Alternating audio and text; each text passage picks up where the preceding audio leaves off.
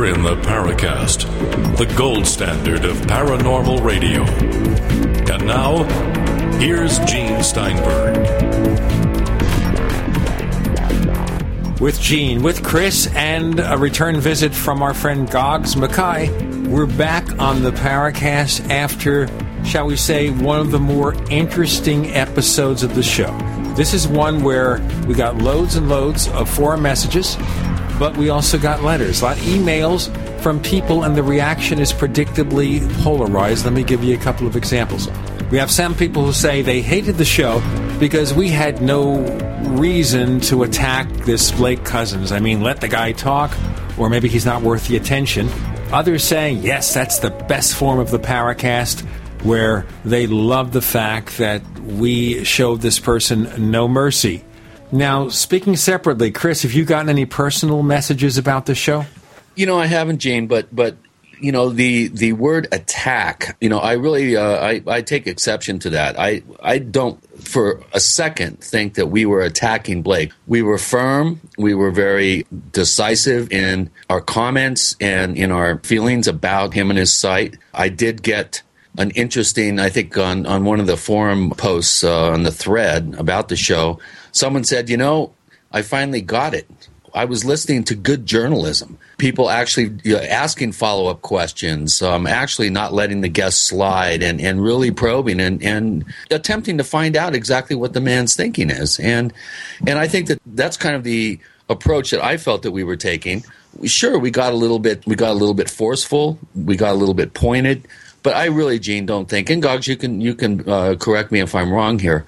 I really don't think we were attacking the man. I think we were really asking hard, probing questions. And when we didn't get the kind of answers we wanted, we we kept at it. Goggs the show, there was, uh, as has just been mentioned, there was a, a lot of uh, feedback. It generated a lot of discussion. The positive feedback was very positive indeed. A couple of people saying it was one of the best, if not the best show they'd heard of the Paracast. I think the, um, the the positive feedback was harking to harking back to I think people were thinking, yeah, this is what the Paracast is about. This is how the show is different from other shows that cover the paranormal. I think the, the, the positive messages messages outweighed the negative ones, and uh, even the negative ones were. You know, some people had a, a problem with the, the kind of style, but I don't think it was any more any different than uh, you know uh, Sunday morning political programs where uh, you know a politician's being evasive and the interviewer is, you know, questioning, hopefully putting them into a corner where they've got to answer. That, that's what was going on. And I, th- I think by the end of the episode, we, you know, we turned it round a little by, uh, you know, extending the olive branch, um, offering help or um, to put Blake in touch with some some new people and encouraging him to, you know, to do more with what we all agree is a, a good basis for something that could be great. I think it was a, a great show. I would have you know, uh, had I not been taking part, I think I would have listened to that to the end and thought, yeah, that's what the Paracast is about. Were there any questions you would have liked to ask of Blake that you didn't ask? Yes, and quite simply is where did he get the name from, third phase of moon, and why does it not have a the in the end, third third phase of the moon, or just where does it come from? Probing questions. No, I think we kind of covered what we really wanted to because what we really wanted to ask him about was, you know, how he does or does not discriminate in his videos, whether he seems to care about that or not. As Chris was saying, you know, is he an entertainer like P.T. Barnum or is he part of the solution? no, I think I think we got out of Blake in that interview um, what we sought were seeking to do. One thing here that I noticed very much so is that in the responses we got from our listeners, one person said that he knew somebody who had worked with the Cousins brothers, they're twins, Blake and his brother, in faking a UFO picture, not just taking content from other people, that he was involved in actually faking a photo. Now, I asked for a follow up. We haven't had one. I don't want to say with at any follow up that we have a definitive answer to that, whether he's faked some of these photos himself or not. It may not matter to him, but that's just one issue that came across. As you know, Chris offered to extend the olive branch to Blake. He offered to try to help him clean up his act, be more discerning about the photos he posted. But therein lies a tale, and the answer may have been predictable, but it was also predictably childish. Chris, maybe detail the correspondence you had with Blake. Well, again, I, I need to underscore what Gogs just said about about third phase of moon, third phase of moon. I just want to underscore that it is a good idea. Um, he has managed to put together an interesting YouTube channel that is vacuum cleaning up all sorts of footage from around the world. As more people become aware of the channel, more people are attempting to come up with uh, good hoax videos, I'm sure. But but also there's that possibility of really stumbling on some real I think, potentially crucial footage. Um, with the advent of cell phones, the cameras on these phones are getting better. Uh, video technology is becoming more and more affordable. There's more people armed with potential instruments of documentation on real sightings. And if we set aside the vast majority of his videos, which, uh, in my estimation, are not only hoaxes, some of them are, are abs- just silly. If we set aside those and, and we concentrate on the good stuff, I think that it, it really would serve the u- ufological community if we could get that footage into somebody's hands. And I and I did offer to put him in touch with real video analysts and also uh, put it out there for um, a group of analysts to take a look at some of these images and video clips and and try to determine some science.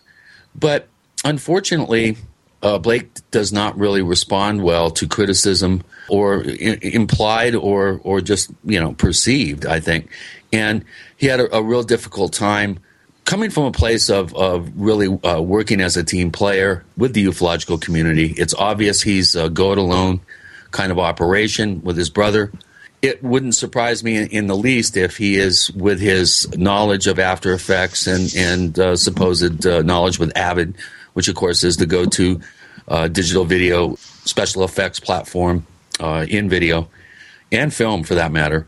Uh, it wouldn't surprise me in the least if he is behind a good many of these uh, of these hoaxes, or at least some of them. it wouldn't surprise me in the least. But but my my attempts at, at you know creating a dialogue and um, offering my help in any way that I can uh, was initially met with some. He kind of ignored it, really, and then he kind of grudgingly said, "Well, yeah, how about this one? Check this out." And he sent he sent along uh, a, a clip from a guy down in Fort Myers, Florida, which you know, again with the YouTube compression, it's very difficult to analyze any videos there.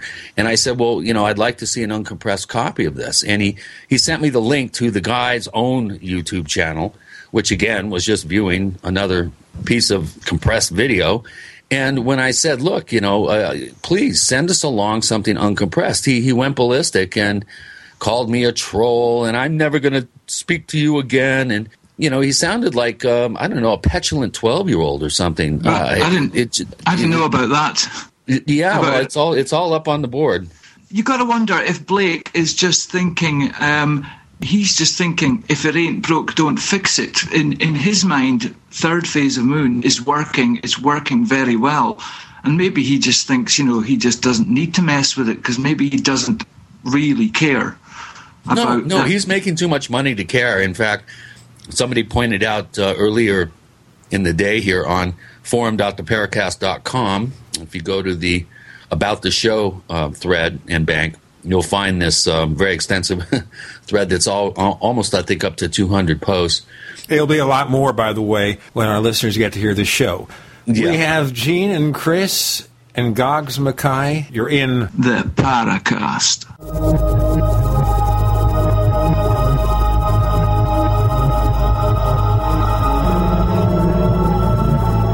Say, neighbors, when your entire team can get together, it's just amazing what they can accomplish. Projects that take weeks, decisions that take days, it's all done right then and there. But you know, gathering everyone together from all those different locations, it can be time consuming, it can be expensive, It can be plain impossible. That's why we use GoToMeeting with HD Faces. It makes it easy for our entire team to get together online. You see, with GoToMeeting, we share the same screen. We stay on the same page. The built-in HD video conferencing makes the online meetings just like being in the same room. Try GoToMeeting free for 30 days. Don't wait for this special offer. Visit gotomeeting.com. Click the Try It Free button. Use the promo code PODCAST. Remember, use the promo code PODCAST. Friends, this is Alex Jones for MidasResources.com. For more than 15 years, I have exclusively used Midas Resources for all my precious metal needs. Whether it's bullion or collectibles you're looking for, Midas Resources is simply the best. I own my gold as a hedge against inflation. This Federal Reserve fiat currency could go the way of the Deutschmark and the Weimar Republic anytime. In these historically dangerous times, it makes sense to physically hold gold and silver. Midas already has some of the best deals in the industry. But if you give them a call and mention the radio special, they will give you a list of the day's super specials. Midas brokers are standing by to answer all your questions at 800 686 2237. They also have a lot of informative free literature explaining the opportunities and risk of holding precious metals. They are ready to answer your questions at 800 686 2237. Again, that's 800 686 2237. American gardeners and fellow patriots, make the right choice with your money, time, and your family food supply. Choose 100% pure heirloom seeds in the Survival Seed Vault from MyPatriotSupply.com. Why spend more? The Survival Seed Vault from MyPatriotSupply.com is only $37.95 and includes 20 varieties of pure, hardy, easy to grow heirloom seeds. Yes, only $37.95. That's 70% less than our competitors. You could buy three Survival Seed Vaults for less than one of theirs. The Survival Seed Vault from MyPatriotSupply.com includes detailed planting and seed saving instructions and ships same day. Plus, all orders over $49 ship free. MyPatriotSupply.com is American owned by patriots like you, passionate about freedom and preparedness. Call now 866 229 0927. That's 866 229 0927. Or discover more emergency preparedness items when you order at MyPatriotSupply.com. Choose the original. Choose the Survival Seed Vault at MyPatriotSupply.com. What do you do when your propane runs out and you don't have a large amount of wood for cooking?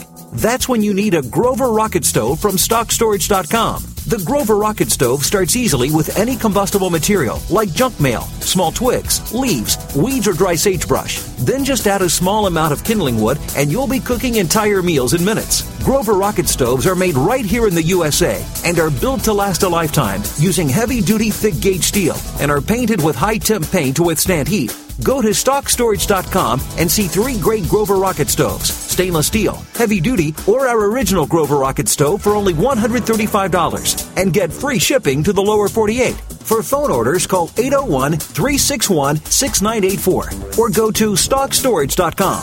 That's 801 361 6984 or StockStorage.com. The original Grover Rocket Stove minimal wood use cooking stoves, available exclusively from StockStorage.com. We'd like to hear from you. If you have a comment or question about the Paracast, send it to news at theparacast.com. That's news at theparacast.com. And don't forget to visit our famous Paracast community forums at forum.theparacast.com. On the Paracast with Gene and Chris and Goggs, we're talking about last week's show, which featured Blake Cousins, half of the Cousins Brothers Productions, and they're engaged in putting up a UFO photo channel on YouTube. And somebody in our forums over at forum.theparacast.com in the thread about Blake Cousins did some financial estimates.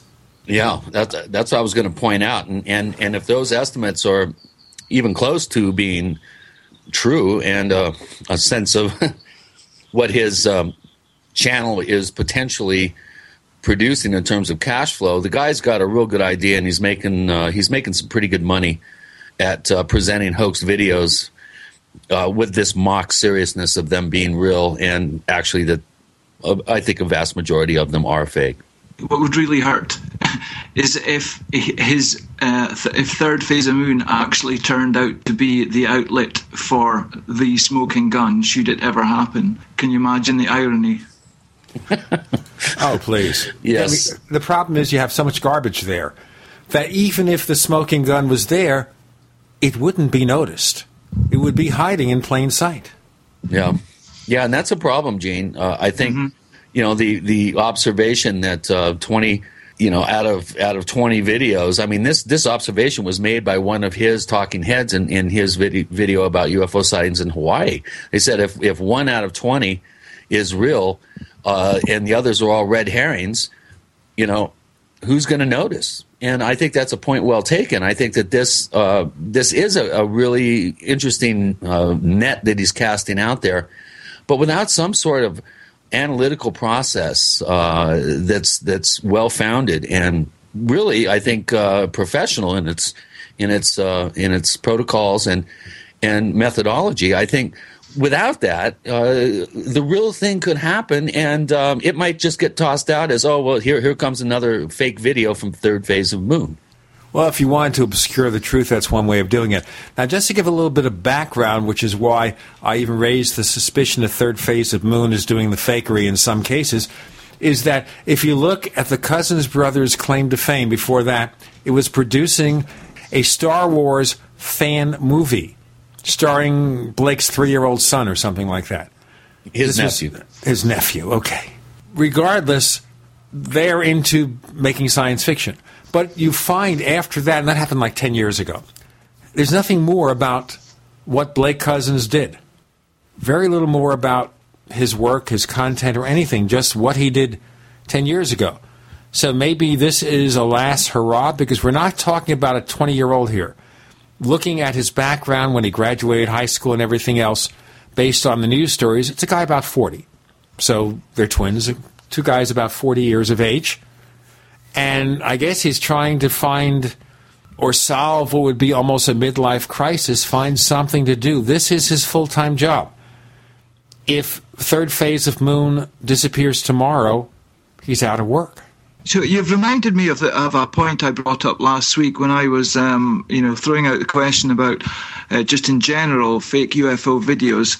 How long does it take to create a good fake video? And if if we are thinking that uh, third phase of Moon is creating any, any how how many could a couple of guys churn out uh, on a weekly ba- basis. I admit I've got no idea how long it would take to film some outside footage and then add in uh, some CGI. Um, I, I, imagine there are ways of incorporating CGI with you know bad camera shake, which I would have.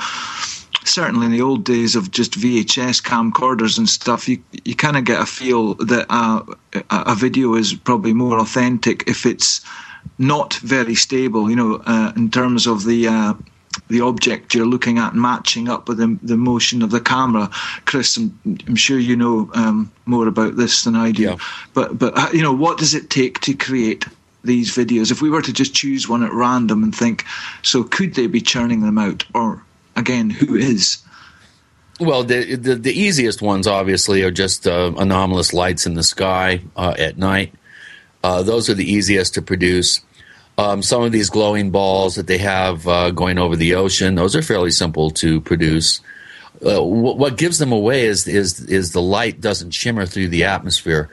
And I mentioned this to him on the um, on the show last week that uh, the one particular clip that he shows um, a light ball flying out below the level of the camera. The camera's on a cliff looking down at the ocean. The light ball does not glimmer. It doesn't shimmer you you can tell that the light is not actually going through a half a mile's worth of, of atmosphere that's obviously moisture laden being over the ocean. Uh, that would be that would give the the light a roiling sort of uh, glittering effect to it. And uh, the light is just static. It doesn't it doesn't change at all uh, as if it was coherent light very close to the camera. And and that that to me is a dead giveaway. And he's so enamored with that particular hoaxed uh, clip that I think he used it four or five times in his uh, 50 minute piece, which is pretty interesting in and of itself. But but I think that you know basically it, it depends, Goggs, on you know how much actual um, morphing the object does. In other words, if the object is is tipping or or showing you a different side, if it's if it's revolving, if the object is actually doing motion in in and of itself, that makes it more difficult and more time consuming uh, to produce. Uh, simple lighting effects are, are, are, fairly easy, and you can really crank them out. Uh, uh, very very quickly. And it's the animation uh, type clips. Uh, the one of the hokey saucer coming down off the wing of an airliner. Uh, that one would take a little time. Uh, the one that's in there of the largest UFO ever filmed. Um, that one would take some time. But but you'll notice the hoaxed videos that seem to be most impressive are the ones that have that are the grainiest, that have the least actual video quality to them, and uh, and I think part of that's done on purpose to hide flaws in the in the actual animation or in the actual special effects that are going on. We're in the age of high def video, and uh, I, I'm seeing a lot of poorly. Um, uh, just the signal to noise ratio in a lot of the footage in and of itself is suspicious. So you know, it, it, it, totally depends, Goggs, on how much animation is there and how much actual motion that the object is doing uh, on its own in relation to uh, whatever scene it's it's being displayed in. You know, I kind of wonder, Chris, whether they should just go back to throwing models up in the air and shooting them. You know, if we go back to one of the hoaxes that Jim Moseley and Gray Barker pulled back, I guess in the 1960s or 1970s, this Lost Creek UFO.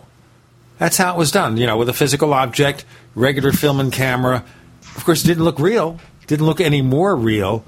But you think here with all these stupid effects and throwing lights into a picture, that would be a better way to do it. And by yeah. the way, we should point out that if you want to get in touch with us over here at the Paracast, we have the channel over on Twitter called the Paracast. You can find us on Facebook as the Paracast. We have two areas there or go to forum.theparacast.com and post your messages. With Gene and Chris and Goggs, with the outcome of last week's show, you're in the Paracast.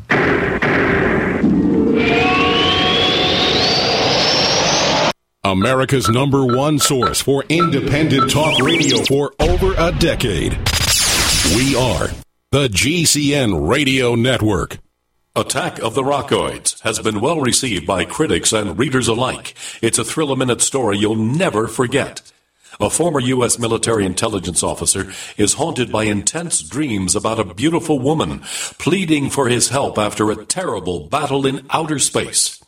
But the dreams turn out to be true and thrust him into a telepathic love affair with a woman whose faraway planet is intent on destroying the Earth. And now the gripping tale continues in The Coming of the Protectors. It's the second book of the Rockoids trilogy, a galaxy spanning adventure that pits our hapless heroes against powerful, fanatical enemies that threaten the lives of freedom loving beings everywhere. Attack of the Rockoids and The Coming of the Protectors. Classic science fiction at its best, available now. For more details, visit rockoids.com. That's R O C K O I D S dot com. Bills in front of Congress right now could take away your right to keep and bear arms. If Obama has his way, all guns will be either banned, restricted, or confiscated, possibly by executive order. The best way to keep your guns is to hide them. What Obama can't find, Obama can't take away. You can protect your guns from any threat. Download our special report, How to Hide Your Guns, at GoHideYourGuns.com. Learn how to hide your guns while keeping them readily available. Get the report now before they make us take it down. On the web at GoHideYourGuns.com. Sergeant Dave Scott, Army Search and Rescue veteran, wants you to hear this urgent message. All emergencies have casualties, but in America, most casualties from storms like Katrina and Sandy only happen because good people were in the wrong place at the wrong time. Don't let that happen to you. Visit yourbugoutplan.com on the web. Watch a free video presentation of the skills you need to be long gone before any disaster can touch you. You owe it to yourself and to your family to watch this. Head to yourbugoutplan.com on the web right now, yourbugoutplan.com. Ceramic body armor is rated to stop six hits. But what about the seventh? Unlike ceramic or Kevlar, Infidel body armor is proven to take hit after hit, and it just won't quit. Reasonably priced and designed for the smart civilian prepper, Infidel stops hundreds of hits from small arms to high powered rifles. That means safety and peace of mind. Buy yours at InfidelBodyArmor.com. Spelled I N F I D E L BodyArmor.com. Infidel Body Armor just won't quit. We, the people, grow cotton, weave fabric, engrave ink, embeds strips and fibers to protect from counterfeit and carting to a private bank, having it lent back at interest, forcing taxes to service debt. This capitalism, or was Jefferson correct when stating a central bank issuing the public currency is a greater menace to the liberties of the people than a standing army? Hi, Ted Anderson. I'm placing a free silver dollar in a book that explains our monetary system. Call for your copy, 800 686 2237. It's time to understand the system. Call 800 686 2237. That's 800 686 2237. Hello? Congratulations. For what? For losing all that weight. How'd you do it so fast? ASAP. ASAP what? What's that mean? Are you ready to get as skinny as possible, as soon as possible, as simple as possible, and as sexy as possible? I'm listening. Then get with the ASAP program. It's real and it works. No smooth talk, no slick advertising, and no exaggerated claims of success. I've got to know more. Welcome to ASAP, as slim as possible. Whether you have 10, 20, or 50 pounds to lose, ASAP is your weight loss answer. ASAP targets the abnormal fat reserves and makes them available to be burned as fuel and contains no caffeine or hormones. Order ASAP at wholesale prices or join the team to share the business with others. Visit GCNteam.com or call 877 878 4203. GCNteam.com or call 877 878 4203. Lose weight and look great with ASAP, as slim as possible. Hi, this is Don Ecker, and you are tuned into the Paracast. Let me tell you what, you're going to hear stuff here that you probably won't hear anywhere else. Hear that, George Snorri? With Gene and Chris and Goggs Mackay joining us for, shall we say, the Monday morning quarterback edition, but we're also talking about the state of UFO research. That if a popular channel showing UFO photos is mostly showing fakes, what does it bring out on the part of people? I mean, if there was no channel like that, online, would people be inclined to make as many fake videos as they do? Guys? Yeah, what, what about the fact that even Blake admits himself, you know, the number of thumbs down his videos are getting? So perhaps the perhaps a lot of the viewers are a bit more discerning than maybe we've been giving them credit for as in assuming you know anyone who subscribes to third phase of moon you know doesn't doesn't really have a clue but perhaps there are there are many subscribers who who are just looking for the odd nugget nugget but they are willing to you know make uh, to make it known that they think you know that's a lot of load of bull. So you, you've got to wonder what the, what the, uh, the the demographic of his viewership his subscribers is. Well the thing would be also if you're running a site like that you'd want to know who your users are because if you're trying to pander to them, if you don't give them what they want, you're not going to make the money. And we were talking briefly about this before, but he could earn a really high salary from that place. Yeah, yeah, absolutely. And you know, another thing that I've I've noticed in the videos is quite a bit of bad acting. Oftentimes, a hoax video um, is it doesn't matter how well it's done. If there's people talking in the frame or or, or acting in the frame, oftentimes that's the dead giveaway just by the way people uh, who are actually doing the supposed filming and people around them are responding. This uh, Joe, uh, I, I, forget his last name, the guy from Fort Myers, has some pretty interesting footage. I think he's getting real stuff down there. I don't believe it's extra mundane. It's right by a, I think, an Air Force base or a Navy, uh, a Navy field down there. Um, and I think that there's uh, there's some interesting stuff being put up by the military that's all lit up like a Christmas tree that uh, he may be inadvertently filming, and and because it doesn't conform to your conventional lighting arrays on on planes, it, it does appear unusual. I could tell by the reaction of people around the cameraman that they were seeing a real object out uh, over the Gulf there And that oftentimes is the is the the dead giveaway. I think it doesn't matter how good the special effects are or how impressive the video is. If the people that are supposedly experiencing the thing real time are bad actors, it's you're going to be able to tell. Yeah, for, forced acting, you know, comes out really easy. You, you just get a sense that you know somebody's. It's like I, I don't know if you have in America, but in the UK we've got a show called "You've Been Framed." It's just where basically the viewers send in any little funny video clips they may have made around the home of animals, kids, or whatever, and, and they were getting paid two hundred and fifty pounds per clip, regardless of how long it is, and that that just made so many people send in these fake videos. Well, fake in that they were forcing accidents to happen and stuff, and it's so plainly obvious when it's happening, but they still pay the 250 quid. So, but yeah, I take Chris's point that yeah, I can I, I can see that that you, you you know when people are acting because most people aren't actors. If you're showing people just reacting naturally to something, that comes through. Yeah.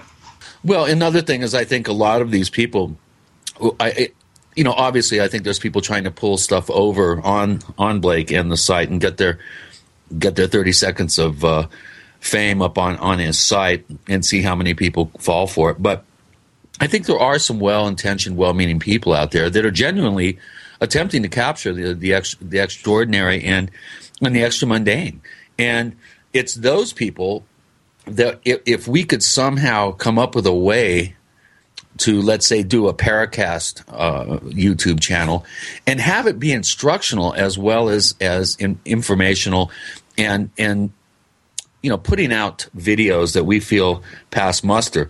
It's one thing to shoot a video and it doesn't you know, a good video it's another thing to actually gather witnesses names uh, report the sighting to uh, Peter Davenport, the National uh, UFO Reporting Center, or uh, to the local MUFON um, section director. Uh, it's the follow up work. It's the corroborative witness testimony.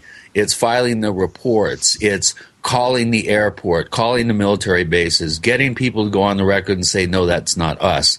That's how good investigations uh, are, are, are handled. And the average person who's out there with a video camera looking for UFOs, I don't think really has the the education, they don't have the uh, understanding that there's people out there willing to help them, and that there's a actual proper way to document these types of uh, these types of sightings. And as the technology gets uh, more, you, you, know, less expensive and more, we get more quality in the technology. We're going to be seeing more and more, I think, quality videos coming out. And it's that understanding that educational process that the person has undergone that allows them to properly document and do a you know ad hoc on the spot investigation, uh, gathering names, gathering witnesses, making sure other people who are taking pictures uh, that their visual evidence is being is being put into a package. Uh, this is the kind of thing that I was trying to get Blake, you know, lead him to that place of of actually doing good field work and, and doing good investigative work and educating his uh, his vast viewership. And unfortunately, he um, he just called me a troll and says, I'm never going to talk to you again. Um, am I right in thinking that, uh, like, MUFON, uh, if for people, if they if they become members of MUFON, do they provide some modicum of training about investigation? Absolutely. Investigating, yeah. So, how, and do you have to join MUFON as an investigator, or where can the average person go to pick up information about t- hints and tips about yeah you need to ask this person find out the weather from these people and how to rule out this and that. Because i mean i don't know for a, for a fact but i never see ufos well i'll tell you let me give you the information about mufon membership okay? Now mufon has a hard copy journal and they've also got an electronic version so if you want to save money, the cheapest version is the electronic journal. It's $35 a year, $30 for those 65 or older or 18 and younger. Okay, but there is a separate investigator's manual, which appears to be $35 a copy, and I have to check that. And that teaches you how to supposedly do investigations of UFO sightings. Now, it doesn't mean you're getting a degree in UFO research. But at least it's something which sets down ways to do your stuff. It's Yeah, not something we just make it up. It is something that has solid information in it. Yeah, even just as an aid memoir, you know, um, there are many professions and jobs where people have to refer to manuals. You know, pilots, airline pilots, they know so much about flying on their aircraft, but there are still times when they have to pull out an actual book or something and read checklists and instructions. And there's nothing wrong with having something to, you know, remind you, point you in the right direction. Uh, I'm all for it. Uh, if I actually lived in a place with clearer skies and I thought I could, uh, you know, spot something, I would certainly be interested in, in, in doing it correctly. Let me just correct that, by the way. I just looked up on MUFON. For non members, the MUFON Field Investigators Manual is $70 a copy. And I have to look up what you get. It's $50 a copy for members. Okay? And what? How much? And do you have to pay for membership? The membership, like I said, starts at $35 or $30 for seniors or those under 18. It doesn't tell me precisely how big this book is. $70 is a lot Well, for I a have book. a copy of it. It's it's it's fairly sizable. I'd say it's 150 pages, 200 pages. I haven't dug it out in a while. I Is it also helped uh, uh, write a investigator's manual for Skywatch International back in the mid 90s. We'll have to ask you about that in a moment as to whether it's still even available. Goggs Mackay joining us with Gene and Chris. You're in The Paracast.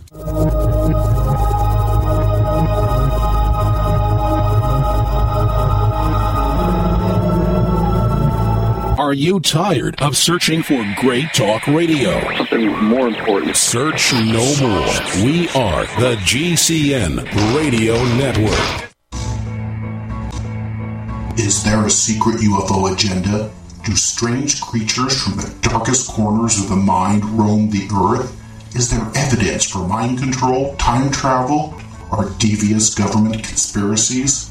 Find out the inside scoop on the latest conspiracies, paranormal activity, and Fortean phenomena when you subscribe to Tim Beckley's Conspiracy Journal. It's jam packed with stories, special book and DVD promotions, and the best news, it's absolutely free, sent right to your mailbox. Plus, a bonus free email newsletter sent out every Friday. Simply send an email with your name and address to Mr. UFO at webtv.net. That's Mr. UFO at webtv.net. Find out what they don't want you to know.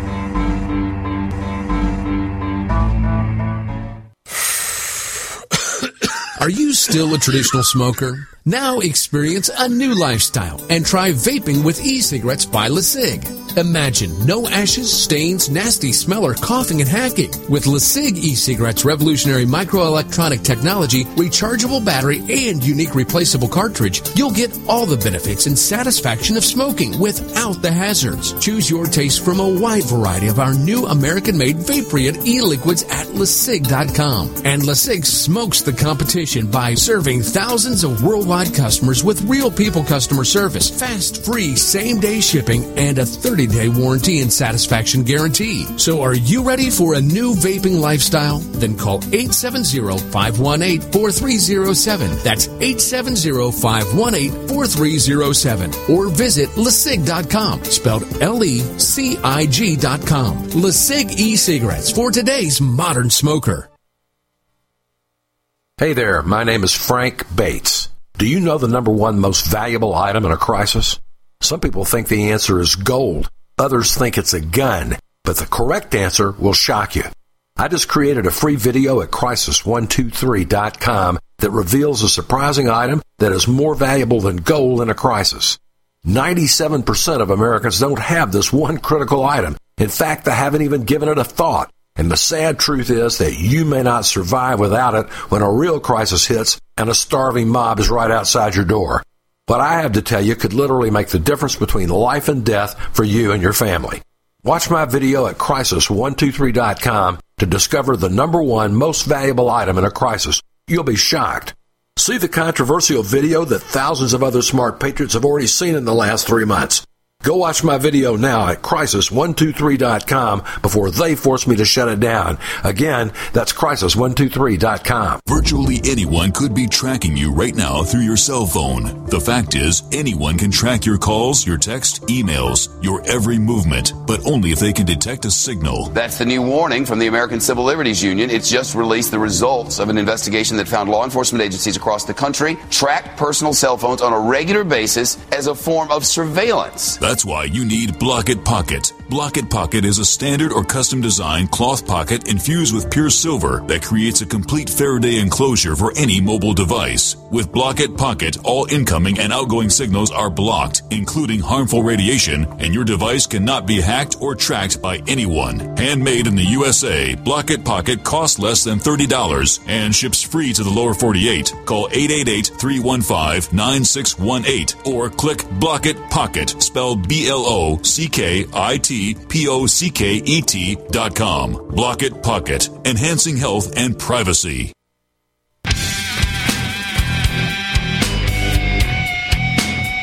This is Curt Sutherly, author of UFO Mysteries, and you're listening to the Paracast. Goggs Mackay is joining us once again with a much better mic this week with Gene and Chris in the Paracast, the Monday morning quarterback edition on a Sunday. And we were talking about how to become a UFO investigator, whether there are instruction manuals. And MUFON has one for $70 or $50 to members. Chris wrote one in the 90s, or you were co author of one. What's involved in that? Can we get a copy?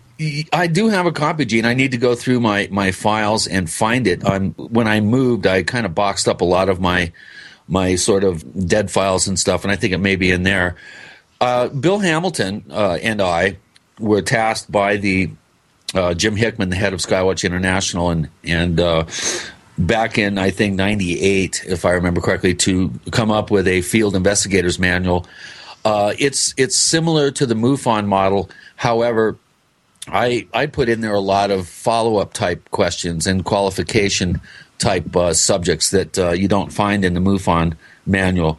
This is more for determining how particular extraordinary events uh, impact people's thinking process. It gets into um, psychological issues that may be raised by, uh, you know, a life changing event like a, a close proximity UFO sighting, that sort of thing. But basically, it's the same thing. It's a little bit more streamlined and I think more up to date than the MUFON model if you look at the MUFON uh, section, they're still talking about uh, film cameras, uh, SLR cameras, and improper exposures and all this kind of thing, which which don't necessarily apply as much uh, in today's digital world. But but again, I would make this available. I will dig it out. I will make it available. Skywatch International is now defunct, so I don't think Bill Hamilton would have any problem with me making this available to the public. I think we need to get people up to speed, educated, and you know we need it to be automatic uh, for people. They don't have to, you know, think twice about how to actually properly investigate something. It's real simple. Get people's name, number, the date and time of the event, the location, the duration of the event, a description of the event, and uh, any corroborating witnesses. And make sure you file reports so that you have the actual experience uh, or event documented elsewhere besides your own database. And and it's it's pretty simple and basic. Everything gets more and more, you know, targeted and, and focused down to the minutia from that level uh, forward. Is it just the same as the you know the method you would follow for when you were investigating cattle mutilations or unexplained livestock deaths? Well, apples and oranges. Yeah, the methodology would be would be very similar. Obviously, you're dealing with you know thousands of pounds of physical evidence, uh, unlike in a UFO sighting. So there are uh, some very big differences, obviously. In terms of the basic documentation of the event, getting people's names, their phone numbers, descriptions, location, you know, in, in the case of UFO sightings, the duration of the event. It's simple to to figure out how to uh, determine azimuth, for instance. Um, occasionally, in daylight sightings, it's it's fairly easy to determine size based on triangulation, which I'm trying to do up in the San Luis Valley, if you have more than one camera going and you have a time code involved, you're able to determine speed and size as well. So, you know, again, it's a process, it's an educational thing. People have to be willing to you know, go a little bit further, go that little extra yard to properly document something. But because who knows if somebody happens to stumble on an incredible event and get it documented, and you know, in in the best of all realms, somebody else is there and they're able to uh, run run over and get additional footage. You know, you can really determine a lot, and especially if the person is up to speed and and is educated enough to do the proper follow up. Well, one of the things, of course, with that particular document is probably what we'll have you do is digitize it, format it, make it available as a downloadable file. Right. From the Paracast, so anybody can get this. They don't have to pay $70 for it. What we could also do is make a donation donationware. You know what that is? Where you send a voluntary donation right. of whatever amount. Mm-hmm. And then we can use that to fund whatever we're going to do because if we set up a YouTube channel, we're going to need a little bit of help to get things going. Exactly. So that might be nice. Not $70, but donationware, okay? Where you voluntarily submit whatever amount of money. It could be a dollar, it could be a million dollars, whatever it is, dollar even. We will provide a copy of this publication. It's not going to happen tomorrow. It's going to take a little while. Chris has to unearth a copy. We have to digitize it. He will want to update it some for more modern presentation. Correct. Because one of the things that's really different now about the world is that most films, most photos are taken with the cameras you have on a smartphone. And some of them are really crummy. Some of them are really good. So if you get really the high end phones like an iPhone 5 or Samsung Galaxy S4 or the new phone from HTC, the HTC One, you can come up with pretty good pictures without having is, to be a photographer. What about the problem about um, I, I uh, mentioned this in the forum, Gene, and you had replied. I, I, was thinking, would it be better for ufology, not necessarily in practice, but if people were using old style, like 35 millimeter film and, and you know, uh, like analog video, in terms of you know, with di- digital, you can mess about with it easy, and for, for, for kind of trying not to allow hoaxes to get through. Like if I was if I was to see a UFO on a reasonably clear day or something, and I've got a Samsung Galaxy, I could take a photo with that, or I could take a photo with an old style camera with the color film in it. Which one of those is going to, you know, be better evidence for somebody who maybe doesn't believe in UFOs. There's no question about which is better. Obviously, the analog version would be better. What you could do with um, photos of an object, or uh, let's say exposing film, 16 millimeter film, Super 8 film, uh, is you could just keep it in the camera and not allow it uh, to be uh, processed until the actual processing is documented and certified. Uh, it's much, much uh, better, and it, and it's it's a, a, lot more difficult to hoax things with uh, with an analog uh, medium like that. So uh, there's no question in my mind where the uh, where my druthers would be. Ray Stanford uh, allegedly has 49 films of, of UFOs, and we're talking eight millimeter, Super 8, and 16 millimeter films, not video. That sort of evidence uh, is much, much, I think better and, and, and harder to uh, to hoax. To yeah, what was it? Was it Bruce Maccabee uh, and the Gulf Breeze sightings? Was it was it him that did this like twin parallax camera thing? He said, or was it the Ed Winters guy? Ed Walters. Ed Walters. Sorry. Yeah, yeah, I think it was Ed Walters. But but the whole you know it was interesting that that the one book that uh, Blake should mention yeah. was uh, the Gulf Breeze incident, and uh, you know I think several people have done some very, very uh, intense work on getting to the bottom of some of Ed Walter's photographs, and there's some glaring problems with a number of them, and we may be uh, maybe seeing a very, very elaborate hoax. Now, Bruce Maccabee allegedly was paid uh, ten thousand dollars. I heard even more uh, to sign off on the original book. So, you know, you kind of have to wonder whether Maccabee was kind of somehow involved in and turning a blind eye to Walter's potential and alleged shenanigans. The famous shot of him uh, shooting at the object hovering over the road. The one thing that comes across on that is that there's no reflection of the object on the hood in the foreground, which, which to me, there would be a reflection there. So there, there's things that are wrong with that. By the way, I was looking as we were talking here about the possibility of getting, say, a Super 8 camcorder Okay, mm-hmm. and you can buy them, and I found them online for as cheap as maybe fifty or hundred dollars fairly decent ones like a Sony SteadyShot Handycam, a SteadyShot fil- Handycam. What, what about the film? The film is available. You just have to kind of look for it, but the film is available. If you look online, you'll see Super 8 film. And the place I just checked, it's right now on eBay.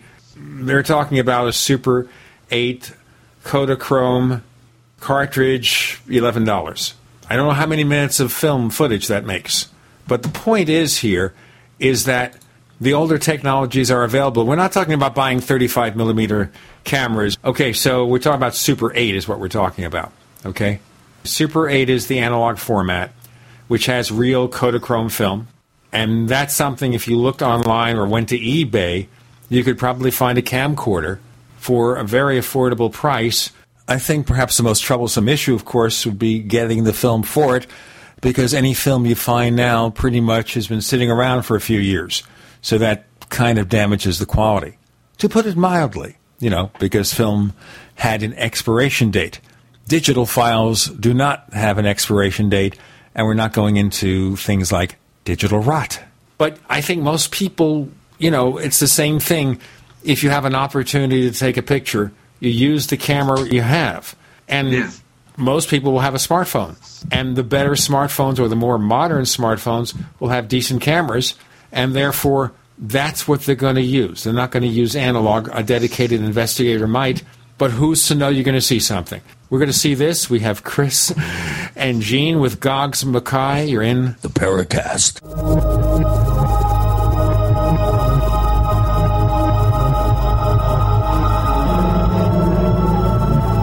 The GCN Radio Network, providing the world with hard hitting talk radio. GCN. Great talk radio starts here. Hi, this is Ted Anderson. If you'd like to listen to GCN programs on the go, I have great news. GCN has created a Droid and iPhone application, and it's free. Just as easy as going to GCNlive.com, click on the banner, and download. Before you know it, you'll be listening to your favorite hard hitting GCN shows, live or on demand, right on your Droid or iPhone, 24 7 and on the go. So download the Droid and iPhone app free by clicking on the banner at GCNlive.com. Thanks again for listening to GCNlive.com. Again, that's GCNlive.com. Hi, this is Ted Anderson. Have you ever wondered why banks, stockbrokers, investment advisors won't talk about gold IRAs? They've been available since 1986, yet the financial industry won't recognize the value of gold for your retirement. Gold has outperformed paper investments, yet no word about IRAs. If you would like to have gold for your retirement, call 800 686 2237. Don't get left behind by rising inflation and low returns. Call 800 686 2237. Secure your future and call 1 800 686 2237. We've lived in this neighborhood for years. We have an alarm system and all of our doors have deadbolts. They kicked in our door and were in and out of our house in about five minutes. The police arrived in about 20 minutes, but they were long gone with our TV, jewelry, and my guns. I kept thinking, what if my family had been home? The police officer said that more than 85% of break ins are through a door, and that deadbolts alone don't stop intruders. The officer told me to go to easyarmor.net if we wanted something that would actually stop an intruder. Easy Armor reinforces all of the weak points on your doors and is guaranteed to prevent kick ins. I was surprised at how little Easy Armor costs, and I installed Easy Armor in about 30 minutes. Visit easyarmor.net. That's the letters E Z A R M O R.net or call 888 58 Armor. That's 888 582 7667. Easyarmor.net. Ultimate door security made easy.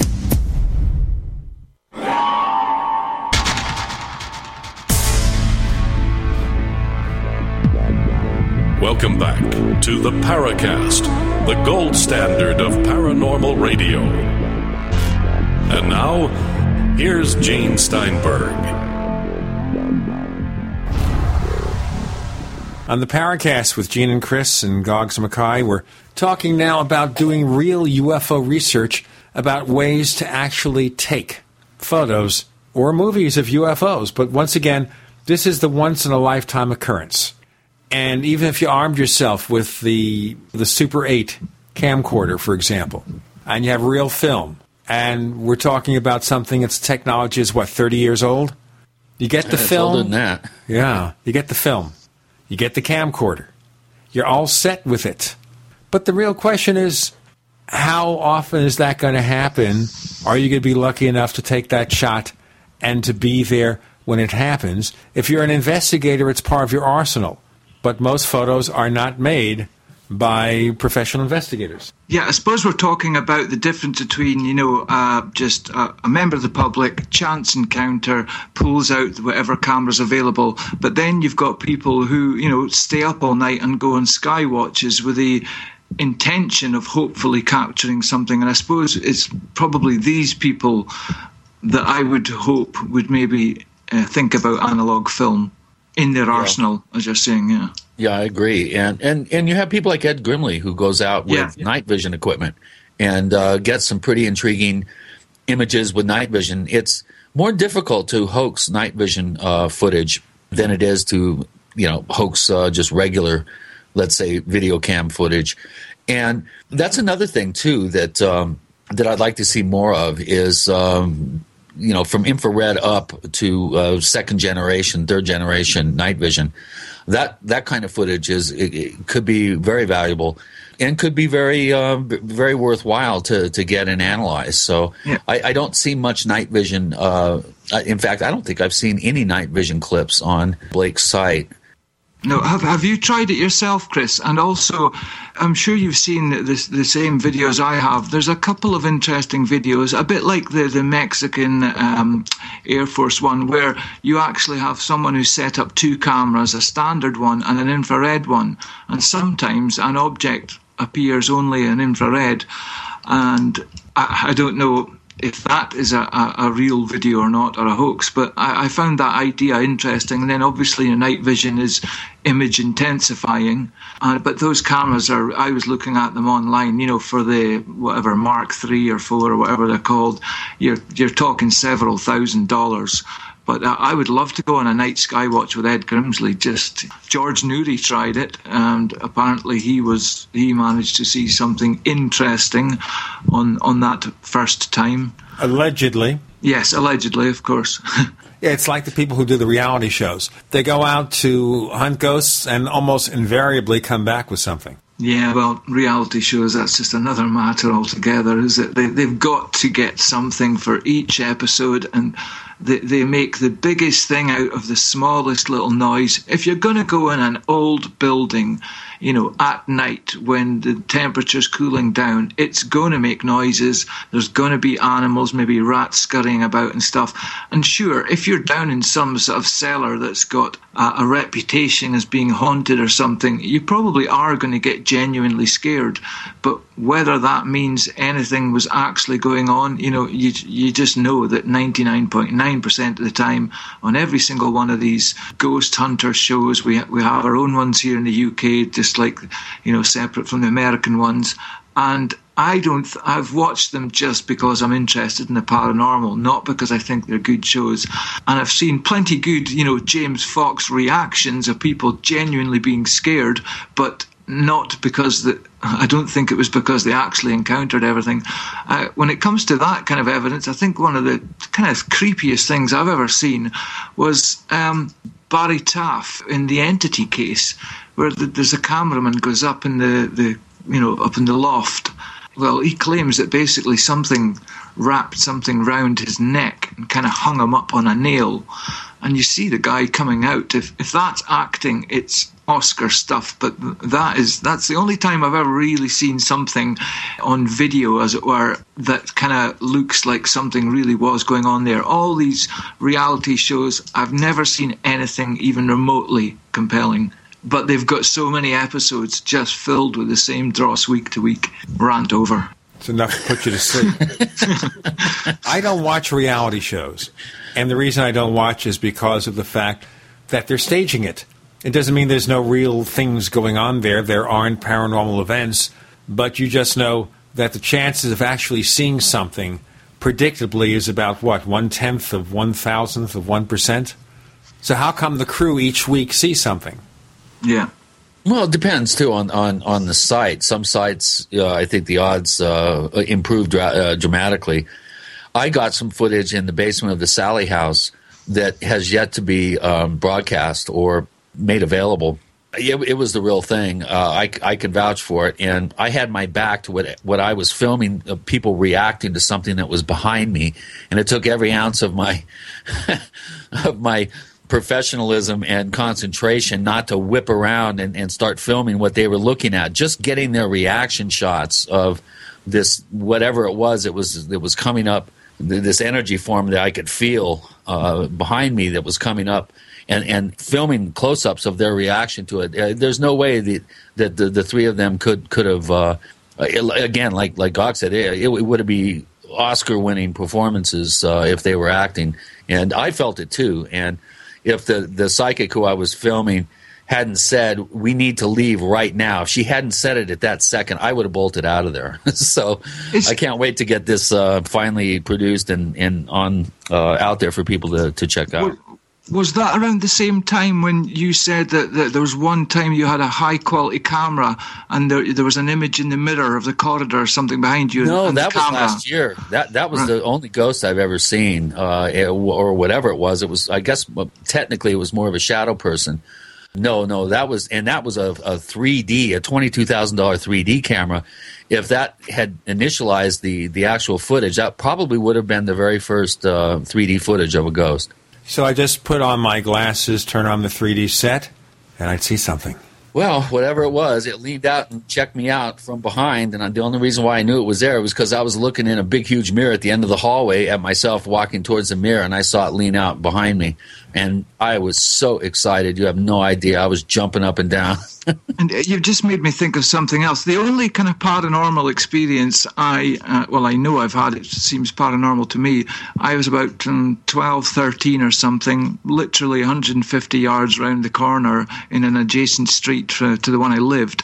But basically, myself and a friend, so, you know, I've got the, uh, the corroboration of another guy there, and we saw, I'll call it now a full body apparition, but what we thought was it was at night, it was dark, but um, next to streetlights and stuff, we saw an old woman, and we were so convinced that she was like out of place and that it, it, where she was we knew everyone who lived around, and if there had been an old woman there at that time of night, she must have been lost or something. So we were. It wasn't. She was only like uh, you know twenty yards away or so, and we kept her in view the whole time. And we, we were doing the kind of you know good spirited thing. We were going to go round, approach her, and ask her why she was there because she was actually on the property of a friend, and I knew she wasn't a relation or anything. Anyway, and this little lane um, just went into a complete dead end, no escape.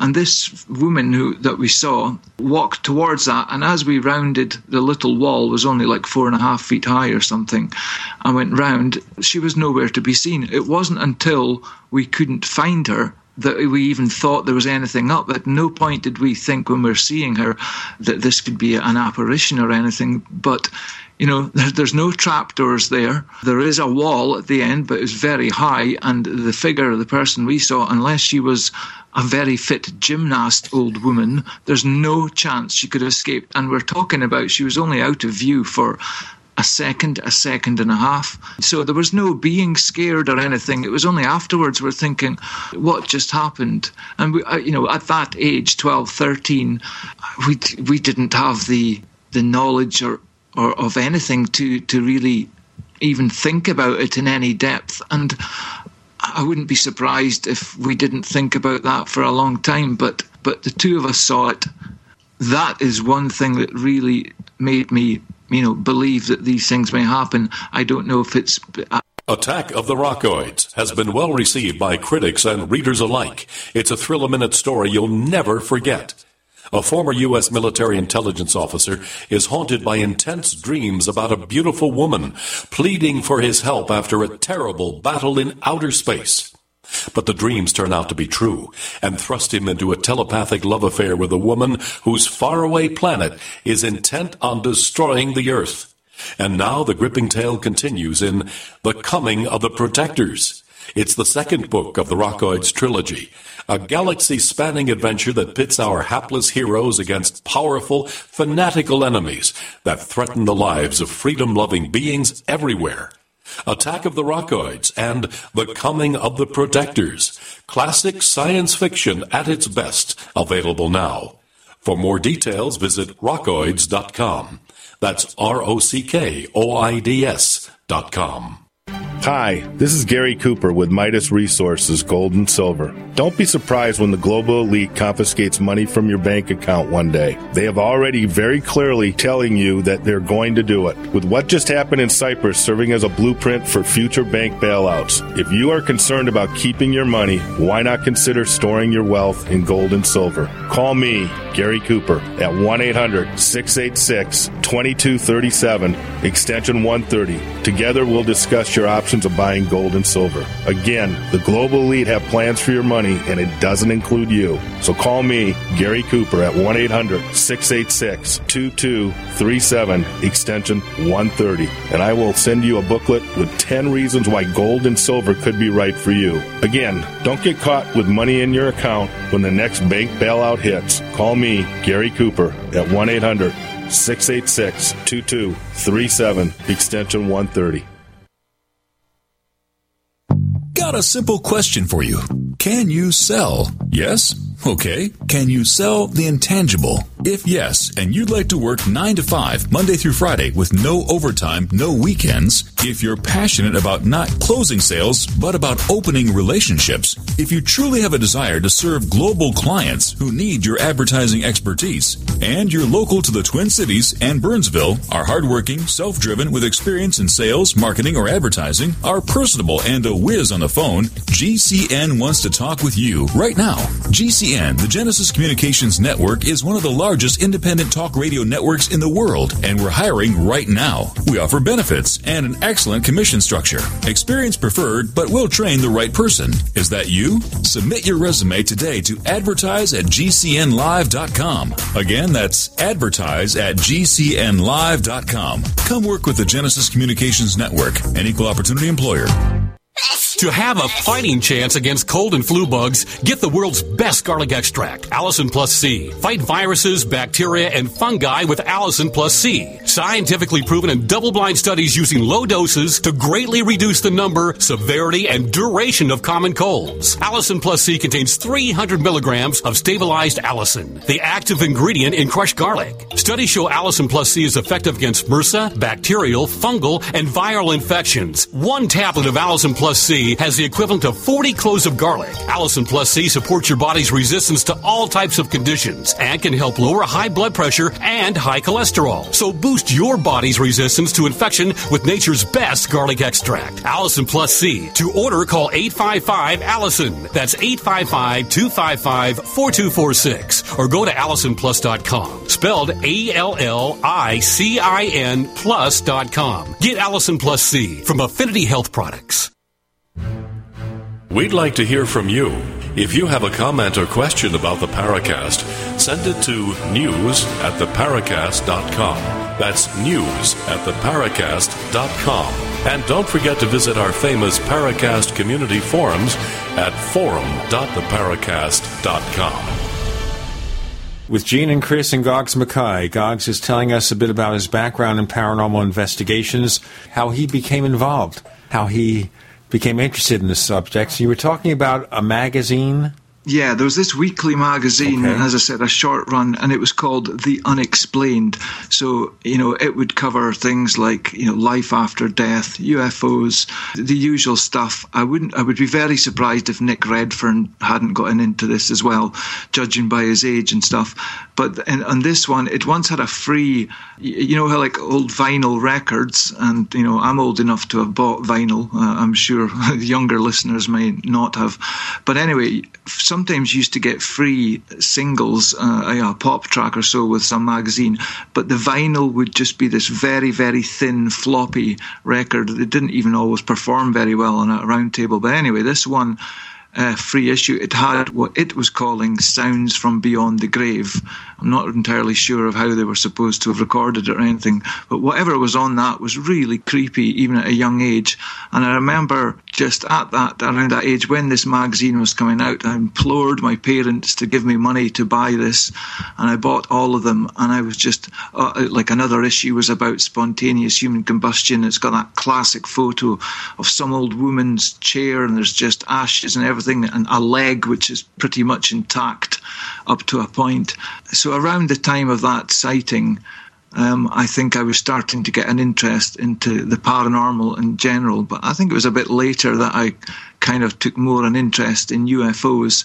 And me personally, I know why I am interested in UFOs, and it's nothing to do about Space Brothers or whatever. For me, if UFOs are real, they are proof positive that maybe one day us humans will be able to travel the galaxy, you know, a la Star Trek um, and travel at fantastic speeds, and who knows, maybe even have things like transporters. But for me, it's about proving that one day our technology might be as cool as what they are displaying, if if indeed they are there. That's what.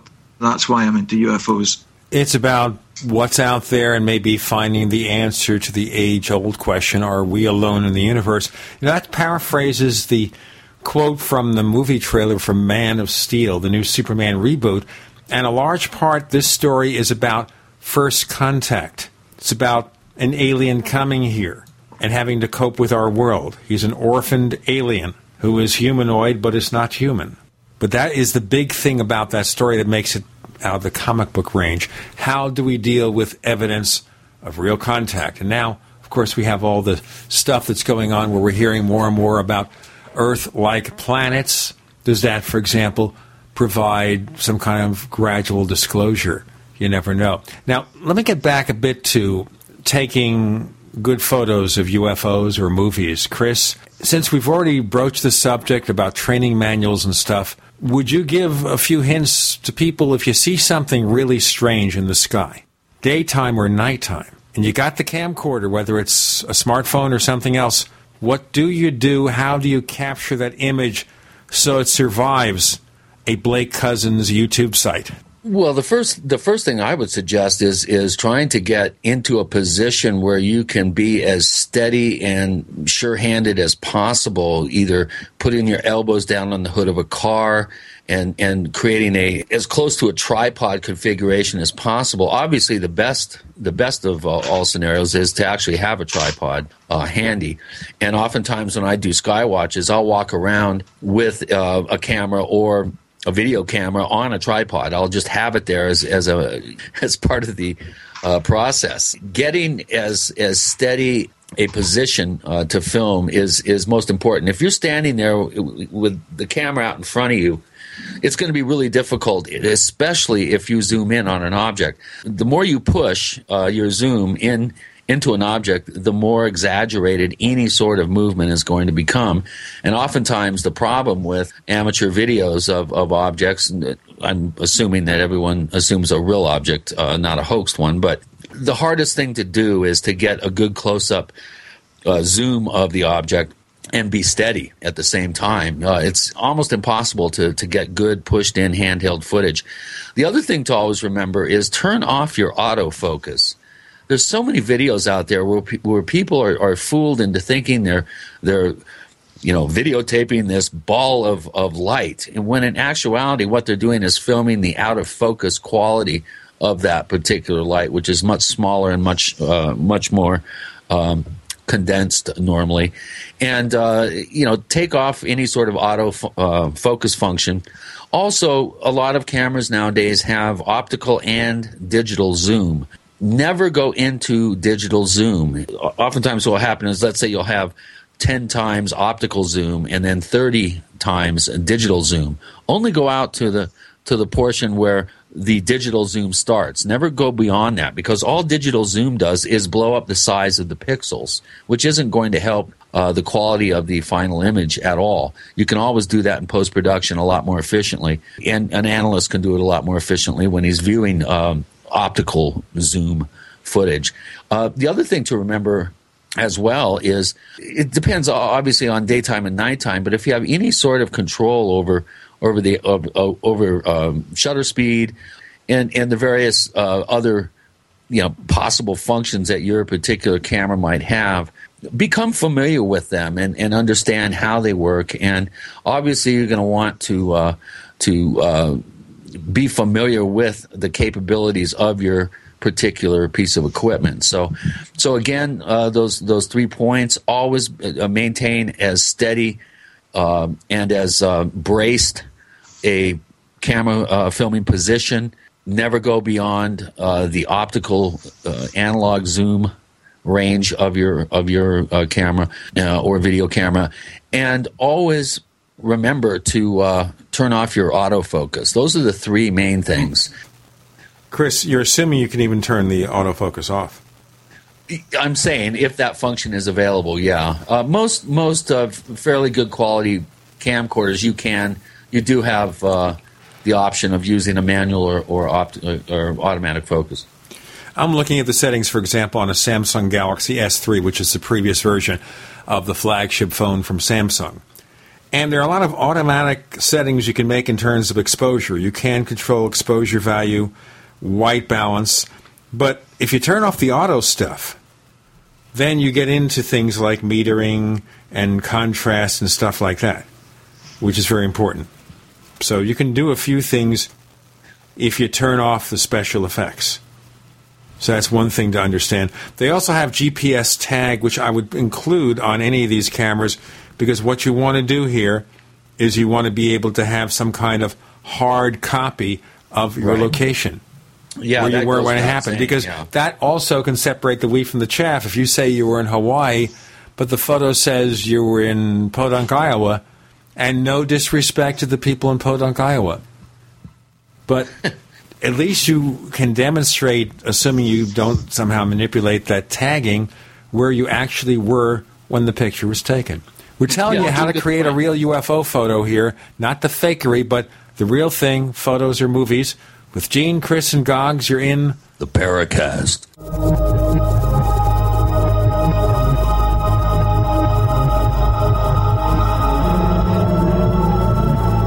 America's number one source for independent talk radio for over a decade. We are the GCN Radio Network. Graphic Converter is the image manipulation tool for the rest of us. It does not use any database. You get full control of all your files. Want to view the images of a folder? Drag it into Graphic Converter and a powerful browser opens up to show your image files. You could use it for slideshows. You could use it to import images from digital cameras or from scanners. Need to do some image editing? You can do that too in Graphic Converter. Also print catalogs. Convert from so many formats I can't even list them. Download now to see if Graphic Converter is good for you, like one and a half million other users. Guess what? You could save money when you buy Graphic Converter. Use the coupon code Night Owl. Use the coupon code Night Owl to get a special price for Graphic Converter. Go to lemkesoft.com. That's L E M K E soft.com. Lemkesoft.com. L E M K E soft.com.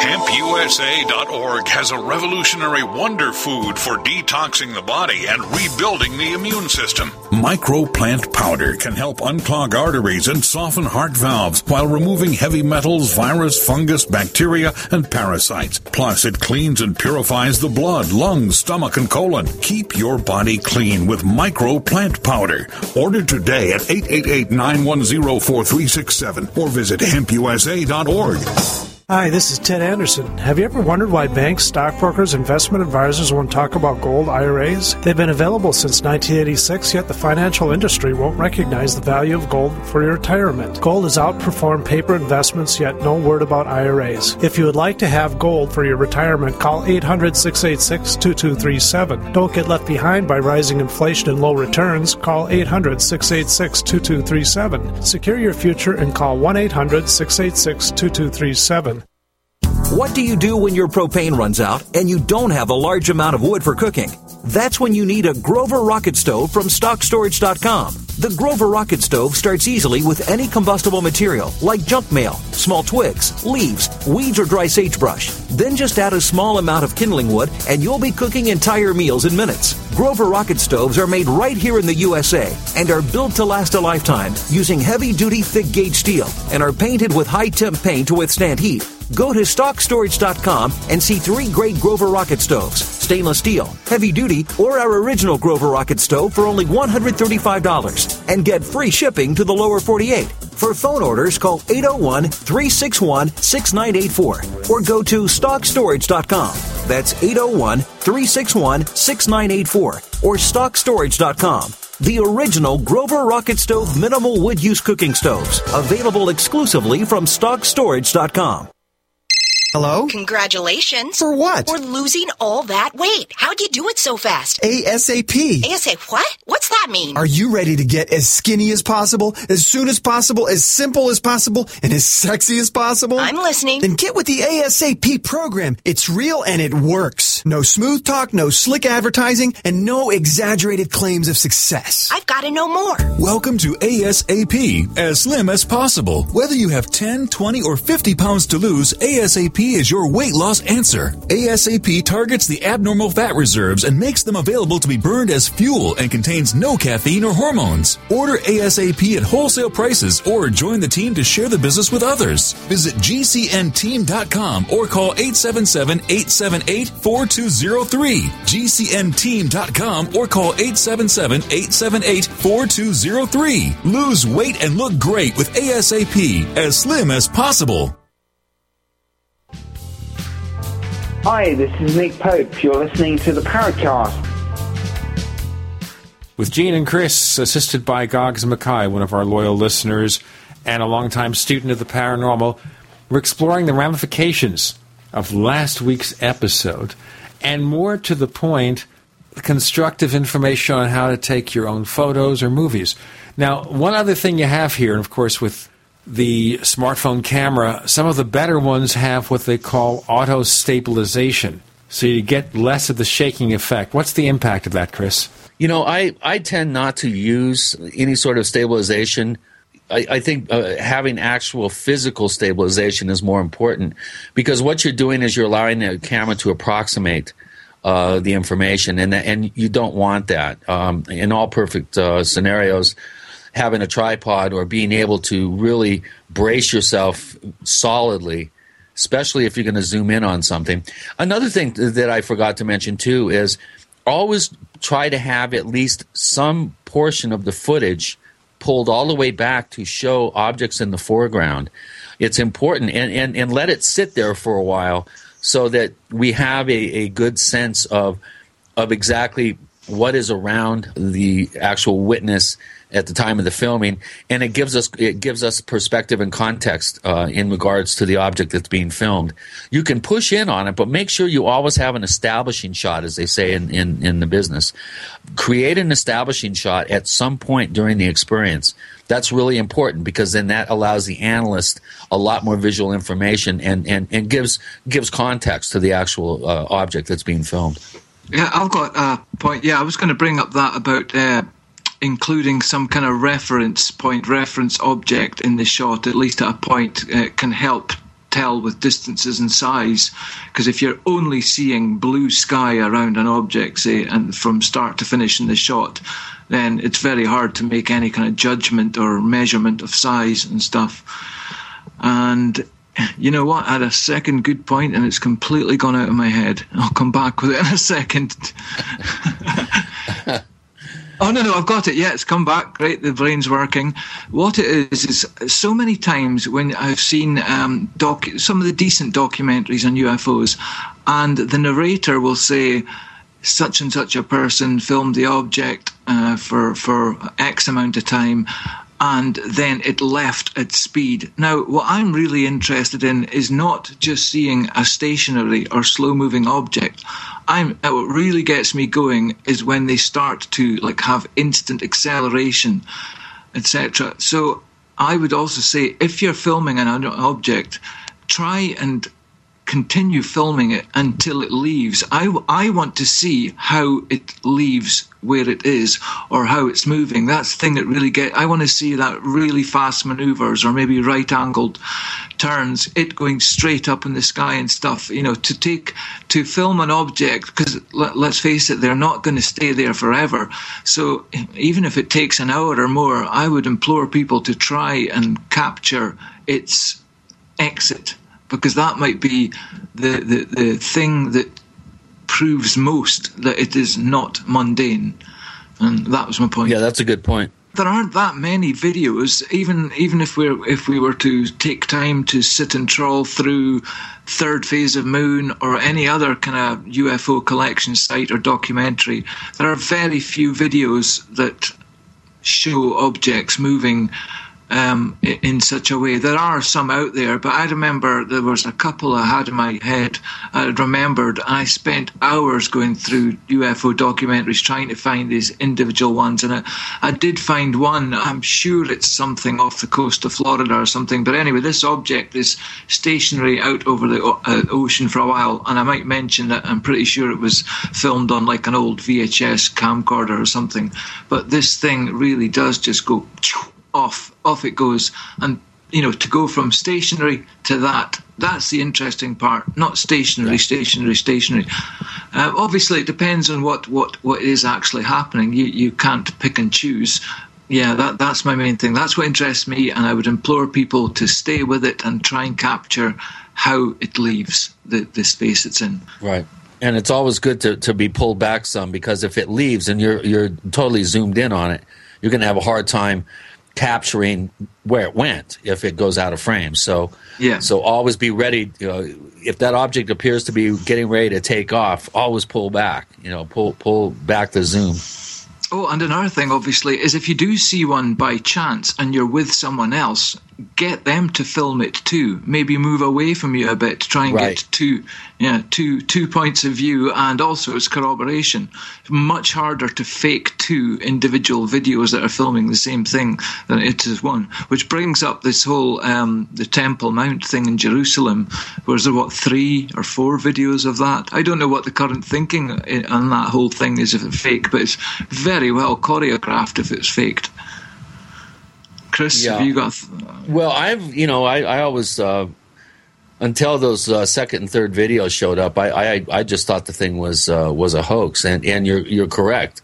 Uh, more camera angles of you know in trying to uh, create an elaborate hoax. Obviously, it's it's much more difficult uh, to provide other camera angles. It's not impossible by any stretch, but but it is much more difficult and takes a lot more time. Maybe that's why these these uh, other uh, clips uh, it took so long for them to to be actually publicized because they were too busy manufacturing them to uh, to actually come out with them right away. The events like the uh, the eclipse in 92 I think or 91 down in Mexico City where you had I think up to 18 different camcorders uh, going on a on a, a silver you know looking orb in the sky high in the sky that's one of the rare examples of of people outside actually filming something else and then able to to di- discern something that uh, looks extraordinary and then get footage of it from all different angles. There's been uh, a couple of, of good uh, projects I think that have been done comparing different camera angles. Um, obviously, you're going to have some sort of time uh, issues there. It's kind of hard to synchronize uh, cameras unless you're you're working in concert with with a team.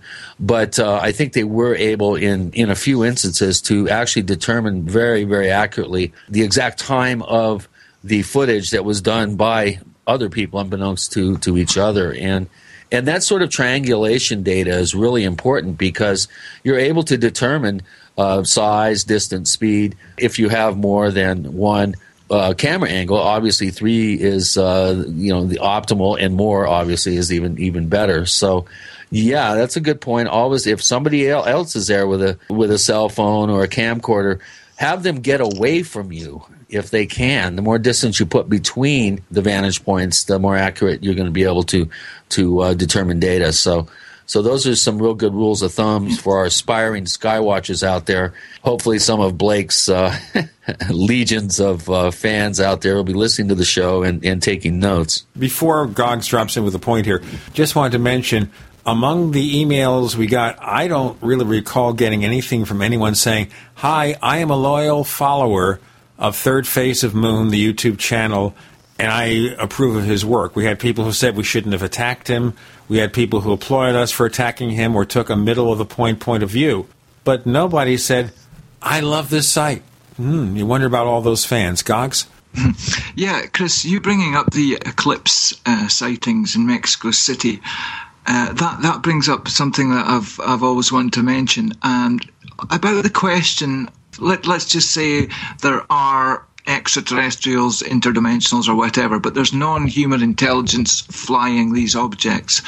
And people often discussing why don't they show themselves or are they deliberately showing themselves a, by a certain amount and stuff. You've got to wonder about the, the, deliberateness of the most populous city on earth during an eclipse when the most people possible are probably guaranteed going to be looking up in the sky, and that is the time that you get a pretty good sighting of a, a disc shaped object.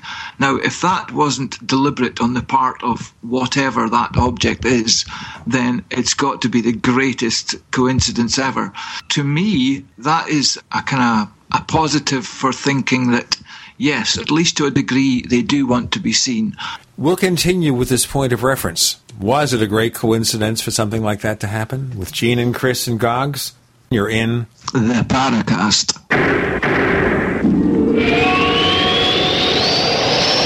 Are you tired of searching for great talk radio? Something more important. Search no more. We are the GCN Radio Network. Whether it's personal mail, whether it's business email, you want reliable, dependable delivery, freedom from spam, freedom from viruses. Well, Polaris Mail offers professional email hosting services for your personal or small business use. Each account uses 25 gigabytes of storage, an easy to use webmail interface, and full mobile sync. Sign up today for a 30 day free trial at polarismail.com, polarismail.com. So here's what happened. I was placing an order online. The site went down. It just stopped responding. It took hours before it returned, but I'd already placed the order with another company. If your site goes down, you could lose business. And if you have a business or personal site, you'll want to know it's easy to run and it will stay online. At iWeb, your site is hosted on one of the most reliable networks in the world. Check it out. iWeb.com. That's iWeb.com. What's safer and cheaper than prescription drugs? Glad you asked. The answer is renovation teas. Herbal remedies are much safer and much cheaper than prescription drugs. Taste great, and most importantly, herbal teas are effective and non addictive. Renovation tea is especially unique, and here's why. We spent years researching herbs and their beneficial properties. Renovation Teas uses only 100% organic, fair trade herbs. Our teas are blended towards specific ailments and health conditions such as diabetes, blood pressure, anxiety, libido, detox, and much more. All renovation teas are formulated and hand filled in Arkansas. Take care of yourself naturally, the way Mother Nature intended. Order renovation teas at renovationtea.com or call 870 784 3121. That's 870 784 3121. Renovation Teas. Renovate your health one bag at a time. You've seen them on Doomsday Preppers. You've seen them on network television, Shipping Wars, and the History Channel. Now, now, the strongest shelters money can buy are here. Atlas Survival Shelters. Made in America from 10 foot diameter galvanized corrugated pipe up to 11 times stronger than square box shelters and built to last up to 200 years. And you won't believe the amenities. Atlas shelters contain microwaves, refrigerators, big screen TVs, water tanks, septic systems, bulletproof hatches, and much more. Virtually everything you have at home, just buried 20 feet deep and bomb proof. See the amazing Atlas Survival Shelters at atlassurvivalshelters.com or call 1 855 4 Bunker. That's 855 4 B U N K E R or atlassurvivalshelters.com. Financing now available. Atlas Survival Shelters. Better prepared than scared. Gardeners, here comes another growing season, but don't use last year's soil. Maximize yields in your survival garden with EM1 from TeraGanix. EM1 is an organic soil conditioner, fertilizer amendment, and compost accelerant that provides a broad spectrum of beneficial microorganisms, enzymes, trace minerals, vitamins, and various organic acids. EM1 helps regulate the soil's pH level and its soil microbes, improving moisture retention and drought tolerance. Remember last year's dry conditions? EM1 from TeraGanix is safe, chemical free, and certified for use on all organic farms. It improves plant quality, size, color, flavor, and gives up to 20% more nutrient value in fruits and vegetables and greatly increases shelf life. And EM1 is so simple to use, just mix with water and apply. This year, prepare your crisis garden for maximum yields with EM1 from TeraGanix.com. Order now at T E R A G A N I X.com or call toll free 866 369 3678. That's 866 369 3678. TeraGanix, life's getting better.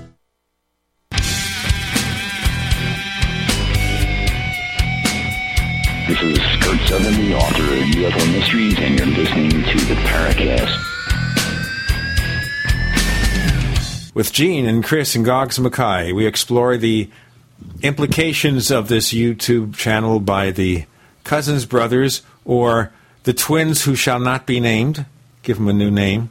That would be it because that other guy who follows the one armed man, we called him He Who Shall Not Be Named. So maybe we should call this one the twins who shall not be named. Goggs, you want to finish your point before Chris takes over?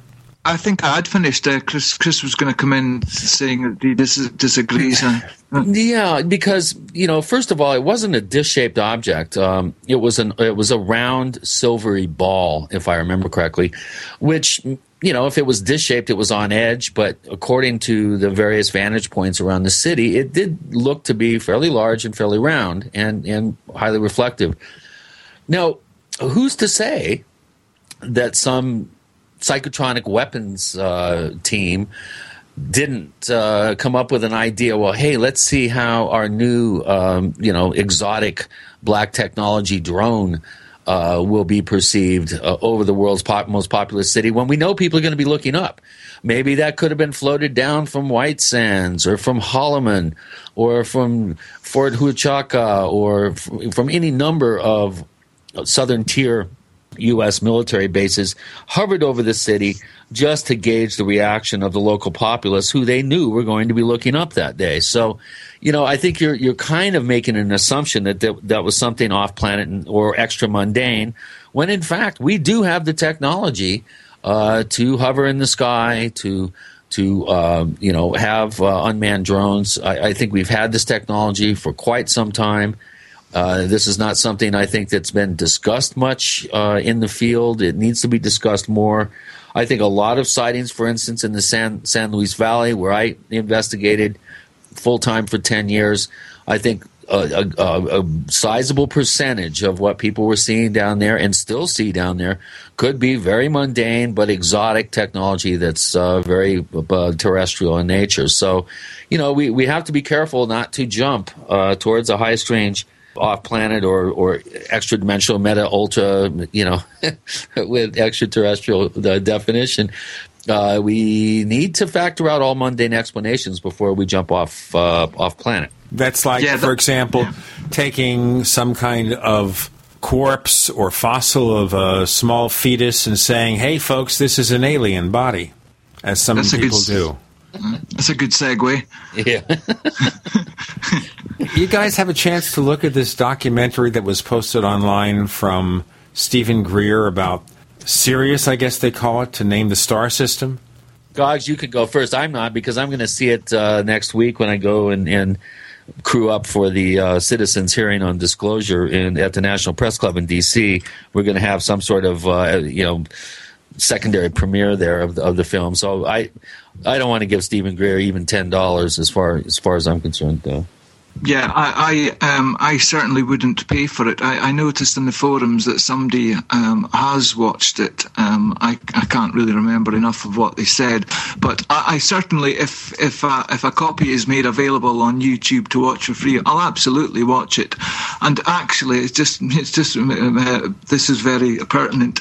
Today, um, there's probably the second biggest selling daily in the UK, a tabloid that is. We have the Sun, but then the next one is called The Star. Uh, and and about page three or something like that, there is an article about that little humanoid skeleton body thing that Dr. Greer is going on about. And, and I took a photo with my Samsung Galaxy of this article just because you could so tell that the person writing the article didn't have the first clue who Steven Greer is because the way he's written about it's just this well, they think he's just some uh, like a medical doctor from California or something. It doesn't mention anything about his UFO or disclosure background, anything like that, and all, almost the tone of it as if, yeah, we should really listen to this guy because he's a doctor. Uh, that's the the way I, I read it. But you got to wonder about if Greer's inverted commas people have been uh, you know sending out the stories to the the news agencies and stuff because it's quite funny that this documentary is just coming out and this article's in the Star in the UK, but they obviously didn't have a clue about Greer's history or anything because it was very neutral and it just mentioned him, you know, such and such a doctor thinks this. But uh, in the article, anyway, it's saying that it's now been, uh, uh, well, by him anyway, agreed that it is uh, like a freak human skeleton, and he's saying that there's, you know, they can they've, from scans or whatever they're seeing the heart, liver, all the little organs. Um, now I've heard of uh, very small people, and the thing's got nine ribs or something, but so I don't know if all this info was just coming from Greer's camp or not, but the timing is perfect. But back to the documentary, I'll absolutely watch it just because I've. It's it's like watching a car crash. It's hard not to see what Greer will do next. hey, but don't you think it's one of the little people that uh, got caught in the desert without any uh, grog? You better ask your ancestors then, Chris, or your distant relations in the Emerald Isle. Yeah, I think they were on vacation in the Atacama and they they got they got waylaid. I Top think, of the morning. I think one of the problems here is when we talk about something like that, and it's gotten some publicity. If we spend too much time giving Steven Greer unneeded publicity, or Blake Cousins, or Blake Cousins, and Blake Cousins is getting a lot more than he deserves. But when we talk about someone like a Steven Greer, we dealt with him several years ago in the Paracast, and he did not acquit himself well when he did our show. And he's still charging people thousands of dollars to go on his little trips to see UFOs. And he's making these crazy claims. Well, someone offered him $2 billion to close down his SETI organization. They've got this documentary which has gotten really bad reviews, claiming that they've got this little skeleton or whatever of an alien being, which everybody says is actually old news. It's something that they had discovered and analyzed years ago. If you read the stories, you see. But he kind of gloms onto this stuff, and you wonder when you draw attention to people like that and discuss them endlessly for hours whether or not it's just going to cause people to want to go to the shows or to the documentary. So right now, people will be looking on YouTube for the Sirius documentary from Steven Greer. Other people will be going to look at the channel run by the twins who shall not be named for the same reason that you know either they want to see a train wreck or see what the fuss is all about. I think it should be Steven O'Greer. I think he's got a wee bit of the leprechaun in him. I think he's got a bit of the David Koresh in him. for, for listeners who don't know, that's the that's the Branch Davidian leader guy from the Waco, Texas uh, yeah. shambles. I hope not. I could tell you stories. I've known Steven for twenty years now. Tell us a few stories. Twenty years. Well, my favorite was one of the first times that I ever actually. Uh, it was the first time that I ever actually was asked by him to to do uh, to do anything basically, and and it was about the third or fourth time he had come to Crestone, uh, Colorado, and this would have been 94, 95, and I was supposed to give a. Uh, a brief, uh, you know, 20 minute, half hour talk to these really super rich, uh, highfalutin socialites and Laurance Rockefeller's right hand man, uh, Bootsy Galbraith, Sandy Wright, uh, who funded the this the best available evidence uh, or Rockefeller funded the best available evidence document that Greer then appropriated and released prematurely. But he had all these uh, really highfalutin people there, and he wanted me to to give them some information about uh, the history and and uh, and whatnot about the San Luis Valley where where we were um, where they were gathered. And unfortunately, being a volunteer fireman, we had a really bad grass fire that morning. I had to go out and and fight this fire and got caught in the fire and got some pretty bad uh, smoke inhalation and uh, was about a half hour late for my talk. And when I came in, I just reeked of uh, of grass fire, and was my eyes were all red, and I was kind of choking and coughing, and and I was in no mood. And and at this point, I'd pretty much figured out Greer's uh, David Koresh tendencies, and and so kind of a little bit undiplomatically and a little bit out of character, I would I would add. Um, I got up there and uh, gave my little presentation, and then, you know, Greer tried to appropriate it uh, as he has a habit of doing. And, and I said, you know, the, the last thing I want to mention to everybody, and this is really important, and that is, Steven, your message is way more important than you are. Oh, but I said, no, Steven, Steven, you, you didn't hear me. And, and I said it three times in front of all these people. and we're going to have to say this a couple of times, too. yes, here we are, catching up. We're talking shop one of those special episodes. And of course, if you want to get in touch with us, check us out on Twitter, where we are known as the Paracast. Look for the Paracast on Facebook, or go to forum.theparacast.com. We got to do our break with Goggs and Gene and Chris. You're in the Paracast.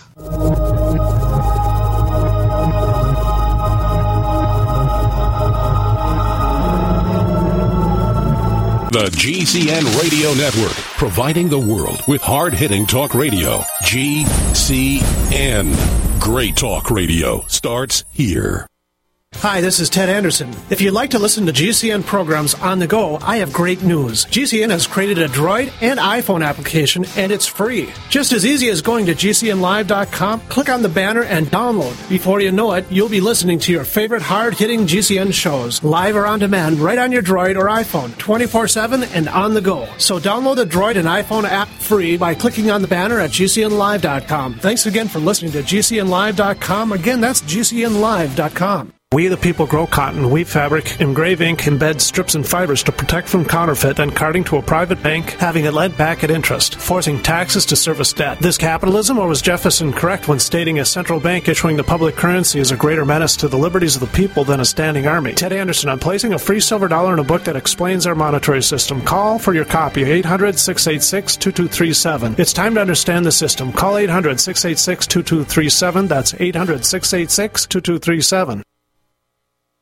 We all know that Berkey Water Purification Systems are the most trusted name in water filtration. As an authorized Berkey dealer for over six years and serving thousands of satisfied customers, the Berkey Guy offers amazing specials for Berkey Water Filtration Systems. The Berkey Light Systems include a set of self-sterilizing and recleanable black purification elements that purify water by removing chlorine, pathogenic bacteria, cysts, and parasites to non-detectable levels and remove harmful chemicals such as herbicides and pesticides. Order the Berkey Light Systems system today, complete with two black Berkey elements for only $231, and the Berkey Guy will ship your order free of charge. With the purchase of a Berkey Light, the Berkey Guy is also offering a set of fluoride and arsenic filters for only $39.99. That's over 30% off the retail price. Call the Berkey Guy at 1 877 886 3653. That's 1 877 886 3653. Or order online at goberkey.com. That's goberkey.com today.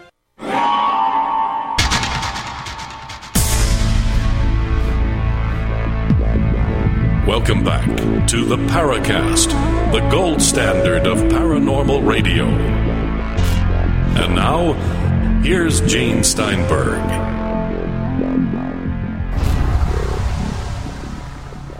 With Gene and Chris and Goggs Mackay, we're talking about the state of UFO research and some of the sideshow carnival barkers like the twins who shall not be named, our official new name for them, and the certain Dr. Greer and you were trying to emphasize something when you did this presentation before him that it's the information, not the guy. I, I really did. I made a point of saying that, and and his second in command uh, was at that point it turned into one of my best friends, Shari Adamiak, who we uh, tragically lost to galloping melanoma in, in 1998. But one thing I want to point out about uh, about the good doctor, or I use that term loosely, you know, every year, I think now for 17, 18, 19 years, he's been doing his ambassadors to the universe training in Crestone. In fact, I think that was the first place uh, that he started giving these trainings, and he's been back every year.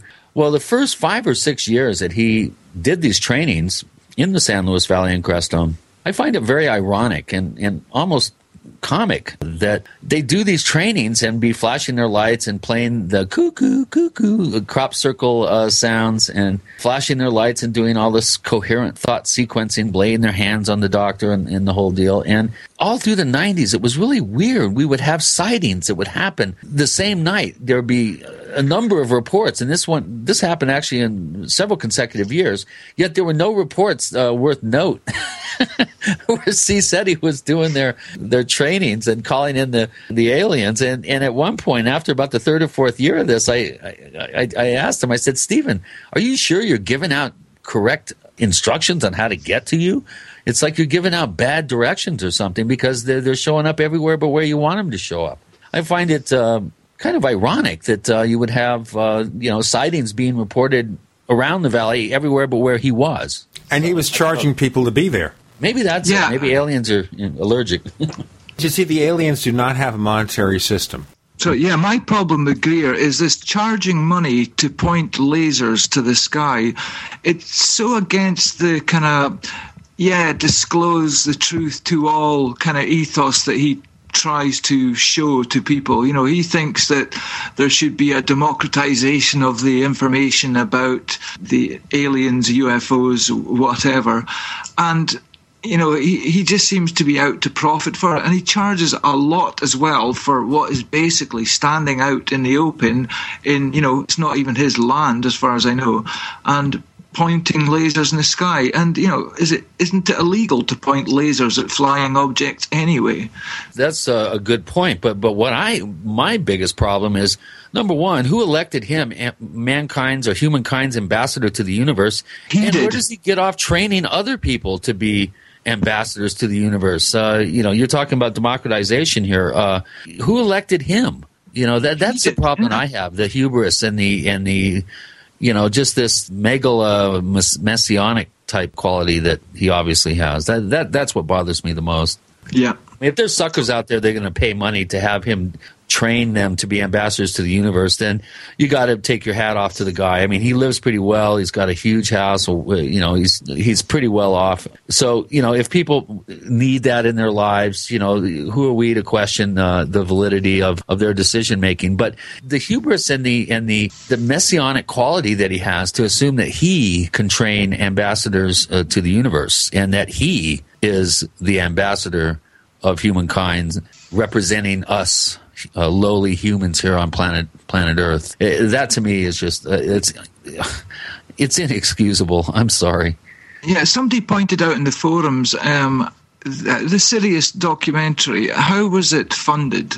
Because it wasn't out of his pocket. He did one of those internet funding organizations where you know you you put up a site and and and it's it's a donation. I, I forget what they call them. There's there's a bunch of them out there now that um, that you can set up to to fund projects. Uh, it's pretty ingenious the way they do it. But yeah, he uh, raised uh, quite a bit of money, and I mean Greer Greer's been thumping you know his particular cult of personality uh, routine for quite some time. He's got quite a name for himself uh, in some circles, especially the New Age kind of crossover New Age UFO community. Yeah. Uh, he's very well considered. He is a very magnetic uh, guy. He does have uh, a very kind of pound in the pulpit, sort of rousing the troops style uh, when he when he uh, presents. You know, he's got a command of the English language, and you know, he always uh, when you when you try to get him into you know a tight corner and try to pin him down. He'll invariably make the comment something to the akin of, "Well, I've been on the ships and I know." That's the kind of attitude he has. yeah a lot of people don't realize that Greer uh, considers himself to be an experiencer. When he was 18, he was brought aboard the ships, and you know, there's a whole kind of story there that the average person that knows about Greer uh, doesn't have an inkling about. But but he's he's on some divine mission, some some you know uh, inspired messianic path that Yeah. one, one just has to. I, I'd go as far as to say that I couldn't say which, but uh, it wouldn't surprise me to find out that he actually has some kind of mental illness because you know this this um, messiah complex thing i think he he really does think that he's almost been chosen to to lead the people into the new age of finding out what the truth about all this is and you know i think he's just he's a cheeky so and so in that he he gets you know some YouTube method of funding his documentary, so it's not out of his own pocket. But then he charges for it as well. He charges however many thousand dollars to be. Usually in the world, when you take money from people to give them instruction and stuff. Usually, you need bags of experience or some kind of qualification that says you can train people in whatever, you know, grade eight piano teaching or whatever. But you know, who appointed him the this you know ambassador trainee? What? How did he get to that position in his own mind? I mean, how does he feel? Did he think that he was programmed to do this from his experience from age eighteen? I don't know, but I I think there's stuff going on in his head that is utterly fantastical. It's a fantasy, but Yeah. he either believes it or he is kind of acting it very well. And if he's acting it very well, it just makes him even more of a money grabber and a fraud. You know, here's the key here. He's a public figure, so we can call him that, and he's not going to sue us. I hope. but seriously speaking here, the issue here is you do not need a license to be a UFO investigator. You do not need a license to have people pay money to go out on UFO exploratory expeditions. Yeah, but you need a license to do it at a park in North Carolina where he got busted and uh, Yeah. fined because he didn't have a license to to do a commercial operation on, uh, on I think it was a state uh, state park in North Carolina. If, if, I you might want to check those facts, but I do recall a couple of years ago he he was busted because somebody didn't file the proper paperwork, and if they had, they wouldn't have allowed him to do what he was doing. You know, there there are some weak links in the chain there, but the weakest link is Greer's absolute positive, you know, just thump the table assertion that ETs are absolutely benevolent. There is no record of anybody ever being harmed by UFOs or by any sort of extraterrestrials. And anybody that's done even the slightest bit of, of of digging into this whole phenomenon can talk about uh, the cases around Colares, around the mouth of the Amazon in the late 70s, early 80s, where people were actually killed. Uh, all you have to do is read uh, Jacques Vallée's book Confrontations. Uh, there's there's uh, case after case after case where people uh, were harmed and were injured, and in some cases, rare cases, but even potentially killed by what Greer would call alien technology, and his assertion that all abductions are done by the military. Um, these are these are blanket statements that he makes. He says there is no evidence whatsoever that ETs are, are anything but benevolent space brothers here to solve all our problems and save us. Yes, ET is here to help us rather than to harm us. That was a phrase I think I heard a long time ago in one of the more sarcastic comments from the late Gray Barker, and that goes back probably to the 1950s or 1960s. The UFO visitors are here to help us rather than to harm us, and believing that may make us more vulnerable if they were here to harm us. Who knows? We have Goggs Mackay joining us this week with Gene and Chris. You're in the Paracast.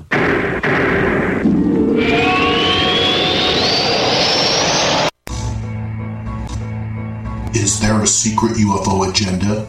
Do strange creatures from the darkest corners of the mind roam the earth? Is there evidence for mind control, time travel, or devious government conspiracies? Find out the inside scoop on the latest conspiracies, paranormal activity, and Fortean phenomena when you subscribe to Tim Beckley's Conspiracy Journal. It's jam packed with stories, special book and DVD promotions, and the best news, it's absolutely free. sent right to your mailbox, plus a bonus free email newsletter sent out every Friday. Simply send an email with your name and address to Mr. UFO at webtv.net. That's Mr. UFO at webtv.net. Find out what they don't want you to know. Have you ever felt like the United States government knows way too much about your financial affairs? I continue to hear stories about property seizures, frozen bank accounts, confiscation of stocks and bonds. It makes me wonder if the U.S. citizen will ever again have the right to life, liberty, and the pursuit of happiness. Unfortunately, with the Drug and Money Laundering Act, the IRS Revenue Ruling 6045 of 1984, and the Trading with the Enemy Act and Franklin D. Roosevelt's Executive Order of 1933, some precious metal holdings are subject to government intervention. For this reason, Midas Resources has prepared a report explaining the boundaries of trading precious metals privately. Whether if you have any intention of trading with Midas Resources or not, I have instructed my representatives to give this report out free. Call for your free copy at 1 800 686 2237. When investing, always proceed with caution. Again, call 1 800 686 2237. Exercise your legal right to trade metals privately. 1 800 686 2237. Sergeant Dave Scott, Army Search and Rescue veteran, wants you to hear this urgent message. All emergencies have casualties, but in America, most casualties from storms like Katrina and Sandy only happen because good people were in the wrong place at the wrong time. Don't let that happen to you. Visit yourbugoutplan.com on the web. Watch a free video presentation of the skills you need to be long gone before any disaster can touch you. You owe it to yourself and to your family to watch this. Head to yourbugoutplan.com on the web right now, yourbugoutplan.com. Bills in front of Congress right now could take away your right to keep and bear arms. If Obama has his way, all guns will be either banned, restricted, or confiscated, possibly by executive order. The best way to keep your guns is to hide them. What Obama can't find, Obama can't take away. You can protect your guns from any threat. Download our special report, How to Hide Your Guns, at GoHideYourGuns.com. Learn how to hide your guns while keeping them readily available. Get the report now before they make us take it down. On the web at GoHideYourGuns.com. Digestive health is the key to wellness and elimination of toxins. That bears repeating. Digestive health is the key to wellness and elimination of toxins. And Pro EM1 Daily Probiotic Cleanse is the key to digestive health. Pro EM1 is a powerful liquid probiotic, strong enough to cleanse, gentle enough to use every day. Pro EM1 is dairy, wheat, and soy free, contains all natural and certified organic ingredients, contains no preservatives or animal products, supports a healthy digestive and immune system, supports weight loss, improves absorption of food nutrients, aids in controlling yeast infections, is never freeze dried, and uses three groups of live, viable, beneficial microbes to cleanse and remove toxins. Order Pro EM1 Daily Probiotic Cleanse at TeraGanix.com, spelled T E R A G A N I X.com, TeraGanix.com or call toll free 866 369 3678. That's 866 369 3678. Pro EM1, the raw probiotic. We'd like to hear from you. If you have a comment or question about the Paracast, send it to news at theparacast.com. That's news at theparacast.com. And don't forget to visit our famous Paracast community forums at forum.theparacast.com. Our final segments on the Paracast with Gene and Chris and Goggs Mackay. We're talking about this Sirius UFO documentary, which may not be serious, from Steven Greer. Now, Chris, I want to ask you, parenthetically to disclosure and everything, you're going to be in the Washington, D.C. area at this National Press Club event, which will be heard this coming week and form, by the way, the basis of next week's episode of the Paracast. Tell us more. I've been loosely associated with Ronald James uh, films for a number of years, uh, going on six, six and a half, seven years. Ron used to have a studio here in the Sedona area. I was one of his editors, camera people. I really kind of helped him get a foot into the whole realm of the paranormal and ufology and, and doing documentary work and helping him network within this uh, particular incestuous and small community. He moved out to LA, and uh, one of the people that uh, I introduced him to, and he struck up a bit of a relationship with is was Stephen Bassett. Stephen has gotten 1.2 million dollars from some unknown source, supposedly a private individual who uh, he has some sort of uh, business relationship.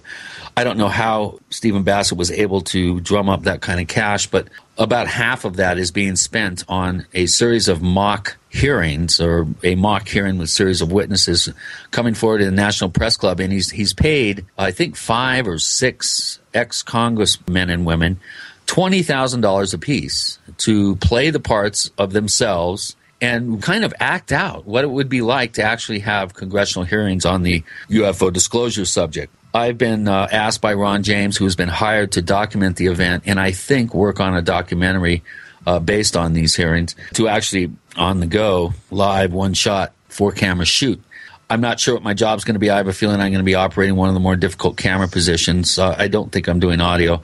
I may be doing uh, the switcher uh, because it's going to be a live switched event. I do urge everybody who's interested in the subject. I think it's a good idea. It'd be interesting to see how uh, these ex-Congress people handle some of the witnesses that are going to be presented. I, I think as an exercise of head scratching sort of uh, mock drama, I think it's going to be interesting whether it a- actually has any sort of impact on people that are currently sitting in Congress is highly doubtful in my mind. Whether the whole disclosure of an alien presence here is ever going to happen from the U.S. government is is highly doubtful in my mind, and I think is a pipe dream. But it's going to be an interesting four day exercise to see how this thing unfolds. I'm going to be right there uh, helping film it. And then hopefully working in the post production process. What I'm going to try to do, Gene, is when I'm there, I'm going to land uh, somebody, possibly one of these Congress people, or uh, maybe a, a, series of, of uh, potential guests, and do a show talking about these hearings and addressing the whole subject of Congress and the subject of UFO disclosure. That's kind of what's uh, in the works for me. It's going to be interesting. I've been asked to wear casual business clothes, of which I own none. Well, I've got a lot of Hawaiian shirts too, so maybe I'll I'll, I'll come as Blake Cousins. I mean, one of the uh, twins that shall not be mentioned uh, or named. Is it known if any of these ex-congressmen, stroke women, whatever, were were any of them interested in the UFO topic beforehand, or have they been kind of picked fresh just because they're available and they're they're like test subjects to see if they can be convinced or you know. Well, you know that's a really good question, uh, Gordon. I'm not sure about that. I think possibly one or two have a passing interest in the subject, but I think the twenty thousand dollars I think is probably the main inducement. Uh, oh, oh, I see. getting five, six grand a day just to sit there and, and pretend like you're you're a congressman talking about UFOs uh, on camera. I mean, these people need, needed to be uh, bought, and quite a sizable chunk of change is being spent on just making it appear legit. You see a lot of people made. who leave Congress they join lobbyist organizations. It gives them credibility. But those are the high profile people in Congress. Are these high profile people or just somebody who got elected for one or two terms and they're gone? Well, a couple of them actually, uh, I think, are you know long time uh, sitting members. I think there's one or two that are that were only there for two or four years. But you know, I, I just briefly kind of looked at, at, resumes and, and what have you. And there there are a couple that, that were returning term after term. We're not talking about big you know household names or anything. We're not talking you know Tom DeLay or you know you could you could name any any number Larry Craig. You know, that Podesta guy would have been good well, the problem would also be here that if they are high profile political figures, they would not want to touch this with a 10 foot pole. So you have to get people who maybe are in the second string of ex members of Congress. This Believe me, I'm going to have a lot of information uh, before this thing is through. I'm going to find out who these people are, how they were induced to do this, what their yeah. motivations are in terms of the subject uh, rather than the uh, the remuneration. But but I think it is uh, it is an interesting idea. I think it's a lot of just grandstanding and um, play acting to spend all this money and retain this particular very esteemed location to do this in. To me, I, do, I don't see any usefulness uh, looking at it uh, as as something that's geared toward an end result. I, I, I don't think it, it has a snowball's chance in hell of, of convincing Congress how easy and how important it is to do this uh, for real. As everyone that, out there that listens to the Paracast knows, I'm I'm really very dubious about the whole concept of disclosing something that that I have a hunch the government is more confused about than we are. The government is never going to admit that they aren't in control, that they don't know. It's just anathema to what they're about. They're about being all knowing. They're about being totally in control. Just look at the uh, martial law esque lockdown around Watertown uh, last week or a week and a half ago. So, you know, this is going to be a very interesting exercise. Just, you know, as Goggs mentioned, a rubbernecking at a car crash, but it, it's going to be interesting. And, and, you know, I've been hired to, to do this and I'm going there as a video professional, but I'm also going as a, you know, an interested, uh, aspiring insider to really get the lowdown scoop on, on who the players are in this thing, what the end uh, purpose is, and all the machinations that are obviously going to have to take place to pull this thing off. So, uh, we're going to try to do a show show from there with some guests uh, involved in the process for our next Paracast episode. And uh, it starts tomorrow. They are streaming this live. So if you're interested in this, uh, go to the Citizens Hearing on Disclosure website check it out. I do think it's going to be very interesting uh, how this thing actually unfolds. Uh, I'm looking actually looking forward to this for a variety of reasons, and I do urge anybody out there that's interested in this subject and in this process to tune in and go to the internet uh, site and stream this live. It'll be Monday, Tuesday, Wednesday, Thursday of next week. Should be interesting, definitely. This is going to be a daytime thing, or is it going to be like from the daytime to the nighttime? You know, I haven't been getting given a shooting schedule or any sort of any sort of itinerary or list or schedule, so I, I really don't know. I don't see it going for more than a few hours a day. I could be wrong. Again, I haven't. I'm not privy to those details yet. I don't know how they're actually going to stage this, when it starts, how long it's going to go for. I should probably. send out a few emails uh, and find out. I'll tell you why I have the schedule here citizenshearing.org. And Monday, you don't want to hear this. Monday, 7 p.m., Steven Greer. And then the Sirius documentary will be on display. Tuesday, and this is going to be a couple of days after you hear the show, ladies and gentlemen, Stanton Friedman, Grant Cameron, Richard Dolan. Wednesday, Donald Schmitt, Linda Moulton Howe, Peter Davenport. Thursday, Kevin Randle, who has a new book out, by the way. We'll get Kevin back on the Paracast soon. Nick Pope, Gary Heseltine. So that's the guest list for the evening presentations. With Gene and Goggs and Chris, you're in the Paracast.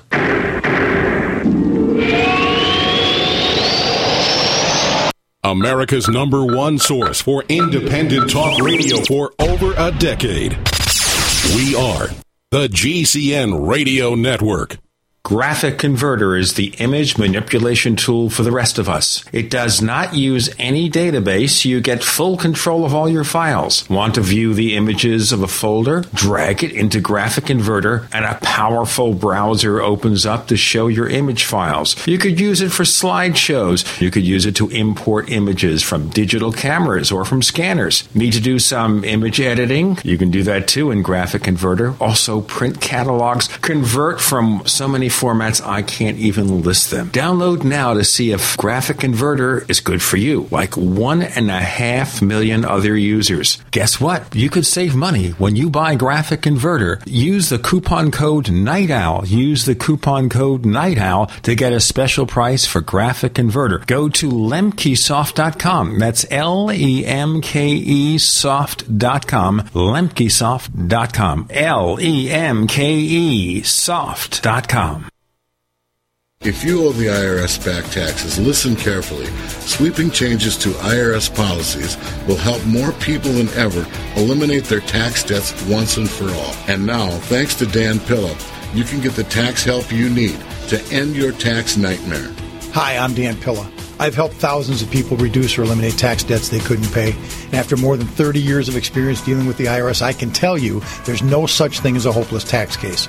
With the IRS's new policies, it's easier than ever to put your tax debt behind you once and for all. Call now at 800 346 6829 to learn how I can help you. You know your IRS debt will not go away by itself, but you don't have to live in fear anymore. Call 800 346 6829. Learn how I can help you eliminate wage and bank levies, release tax liens, and negotiate a settlement with the IRS that will put your tax nightmare behind you forever. Call 800 34 no tax or go to my website, taxhelponline.com. That's taxhelponline.com. Hi, this is Dr. Joel Wallach, the Dead Doctors Don't Lie guy, and I'm here to give you a personal invitation to my presentation April 29th, Bethel College, Odom Lecture Hall, room 101, Bethel Court, McKenzie, Tennessee. And I'm going to show you things that's going to save your life. I'm going to show you things that will help you avoid going to doctors for 60 years. Won't that make the medical system humble? 7 p.m., Monday night, April 29th, Bethel College, Odom Lecture Hall, room 101, Bethel Court, McKenzie, Tennessee. It's free. Tell them Dr. Wallach sent you. We the people grow cotton, weave fabric, engrave ink, embed strips and fibers to protect from counterfeit and carting to a private bank, having it lent back at interest, forcing taxes to service debt. This capitalism, or was Jefferson correct when stating a central bank issuing the public currency is a greater menace to the liberties of the people than a standing army? Hi, Ted Anderson. I'm placing a free silver dollar in a book that explains our monetary system. Call for your copy, 800 686 2237. It's time to understand the system. Call 800 686 2237. That's 800 686 2237. Do you suffer from low functioning adrenal or thyroid gland? Did you know that mercury from your dental fillings comes off your teeth both as a vapor and as metal particles into your body? Wherever mercury deposits in your body, it stops cells from functioning normally. Animal studies show that mercury causes kidney function to drop by 60%. Mercury deposited into your adrenals or thyroid will cause a corresponding drop in function. The number one method by which your body detoxifies itself of mercury is glutathione. The number one superfood that helps turn on all 75 trillion cells of your body to produce glutathione is non-denatured whey protein from grass-fed cows. After investigating most high end whey proteins on the market, only one is the most non denatured, the most active, the most complete, and in our opinion, the most powerful in what nature originally put into the fresh raw whey. It is One World Whey. Call 888 988 3325. That's 888-988-3325 or visit oneworldwhey.com. That's oneworld, W-H-E-Y dot com.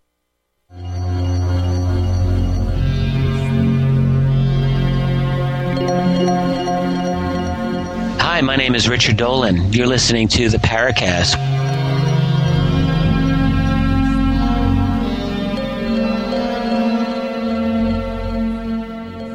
On the Paracast with Gene and Chris, assisted by Goggs Mackay, we've been focusing on the state of UFO research after covering the Steven Greer UFO documentary.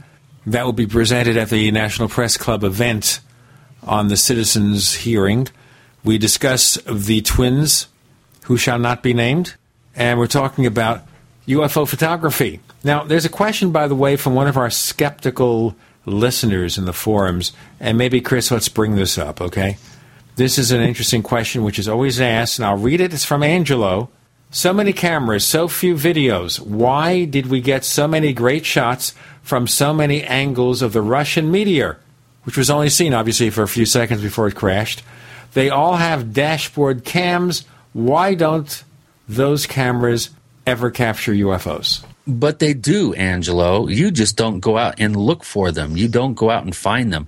Most people don't promote themselves. They don't call up Blake, uh, send their f- tapes and film or whatever, uh, still pictures into a third phase of Moon or to Coast to Coast or any number of internet uh, presences out there. You would be amazed at how many people actually are able to capture footage that none of us uh, ever hear about.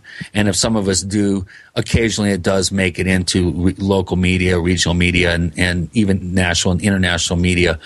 I, you know, for you to, to blanket state that just because uh, we've got all these camera footage, uh, these uh, you know hood hood cams or dash cams of of this meteor, that meteor was a huge astronomical event.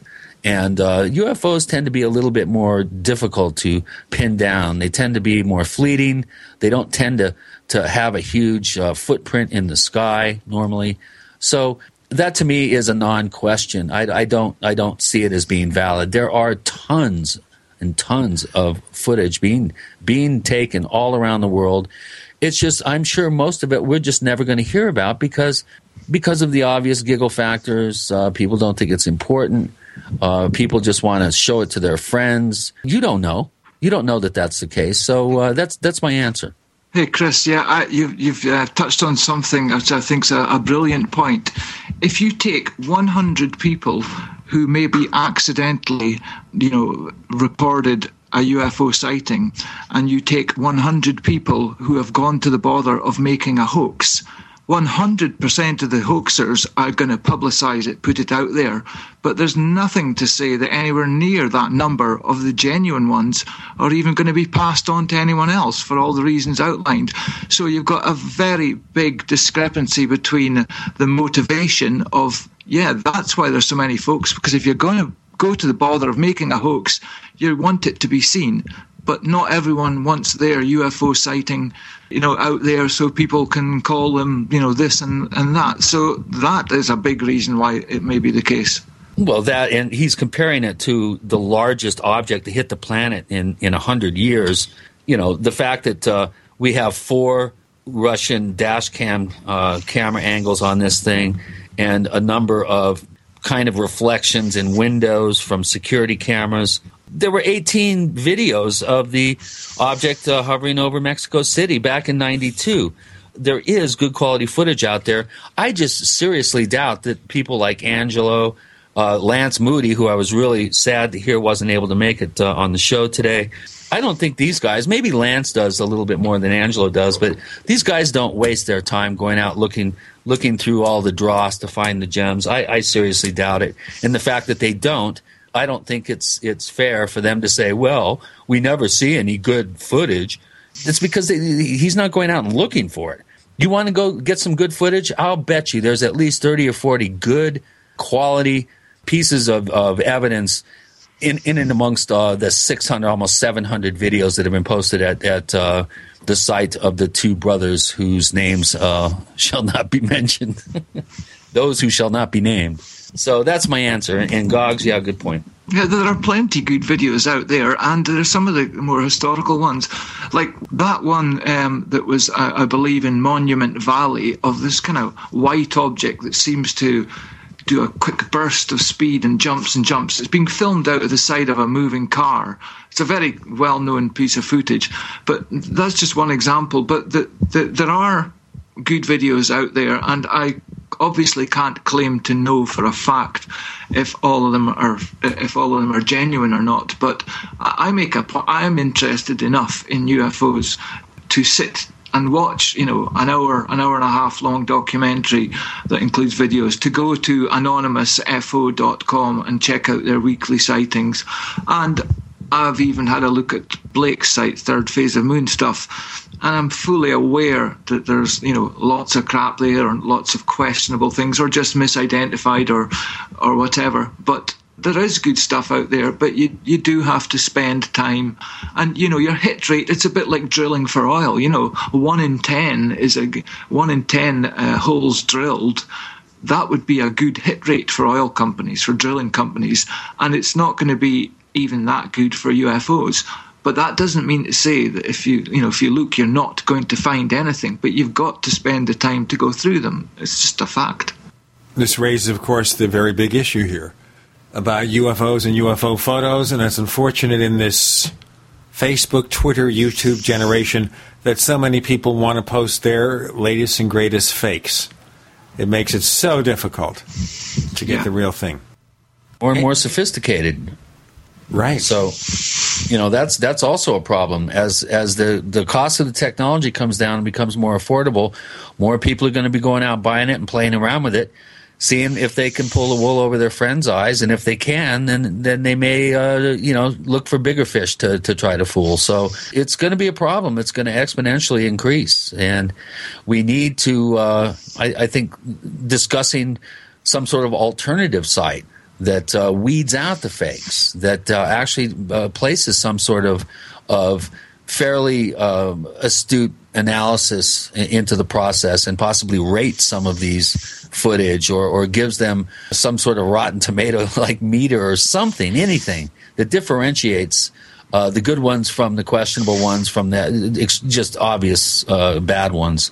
You know, I don't claim to be any sort of visual analyst, but I do know enough to know to look for certain, uh, you know, qualities in, in these in these videos that number one uh, suggest that they've been manufactured, or, and number two suggests that they they could be the real thing. Things like uh, footage of objects giving off tremendous amounts of, of energy in heavily moisture laden skies. You're going to have some ionization effects and and, and, and possibly plasma type effects going on uh, in in this footage, and oftentimes uh, these Billy Meier style clips uh, just you don't you don't have any of the propulsion diagnostic type things that you would expect to see in these uh, films. And one of the things that's easy to uh, kind of state here is that people have kind of a false and, and sort of a sci-fi pop culture view of what UFOs really are, and it's pretty obvious when you see some of these uh, hoaxes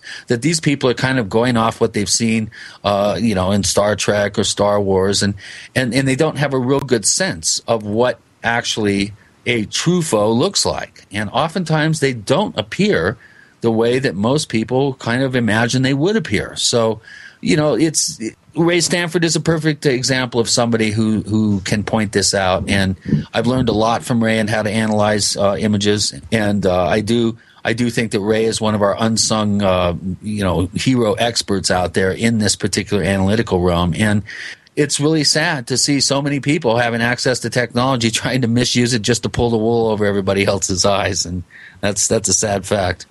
And operating in the vain hope that they will either become famous or just become part of the entertainment. You see, to so many people here, UFOs are entertaining, and they might well be, but we're talking about a real phenomenon that we do not understand. And yes, I could see the entertainment value, but we still have a mystery to be solved.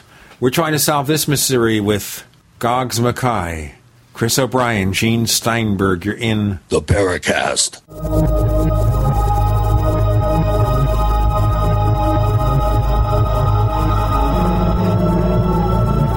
Are you tired of searching for great talk radio? Something more important. Search no more. We are the GCN Radio Network.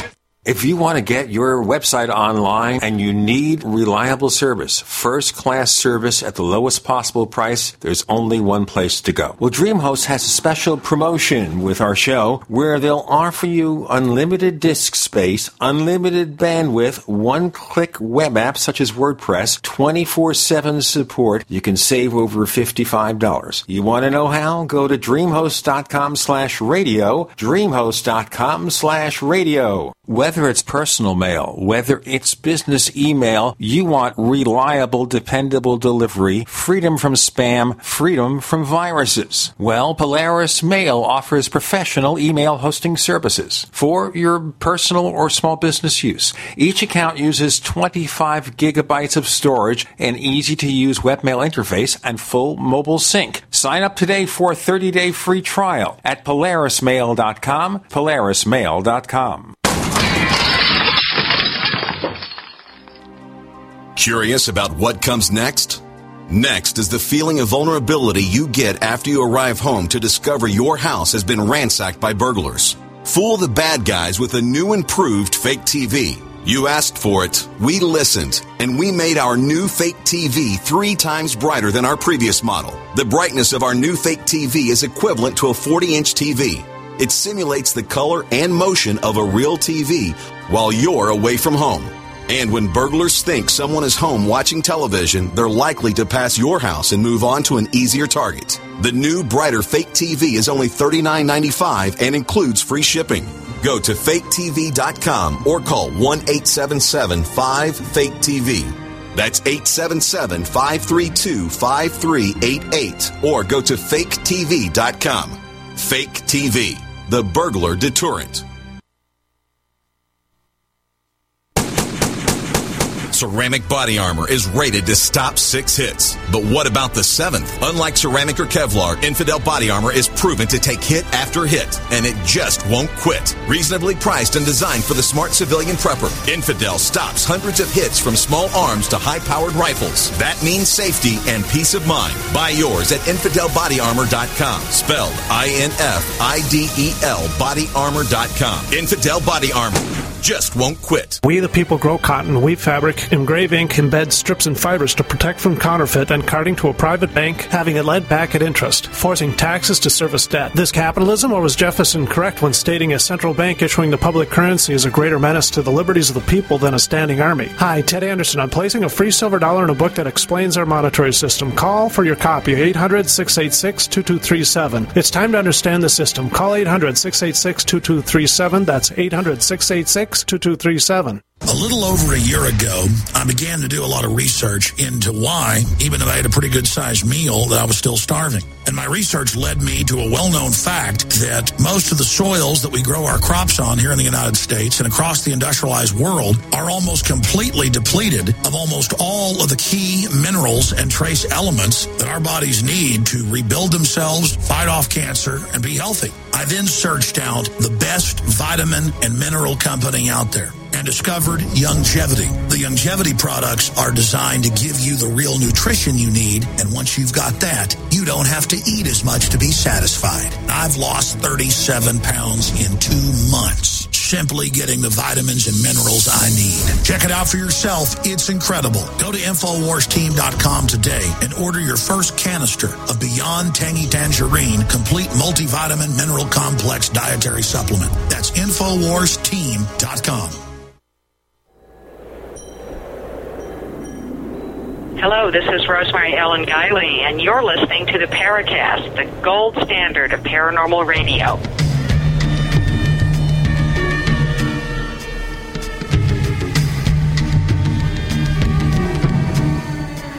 With Gene and Chris and Goggs Mackay in the Paracast, we've been spending our time talking about the state of UFO research, focusing first about the twins who shall not be named, about Dr. Steven Greer, former emergency room physician, whose Sirius documentary has been getting some attention. We were talking about that event that will be in place when you hear the show about a citizens' set of UFO hearings because Congress is too busy repealing the health care law every week.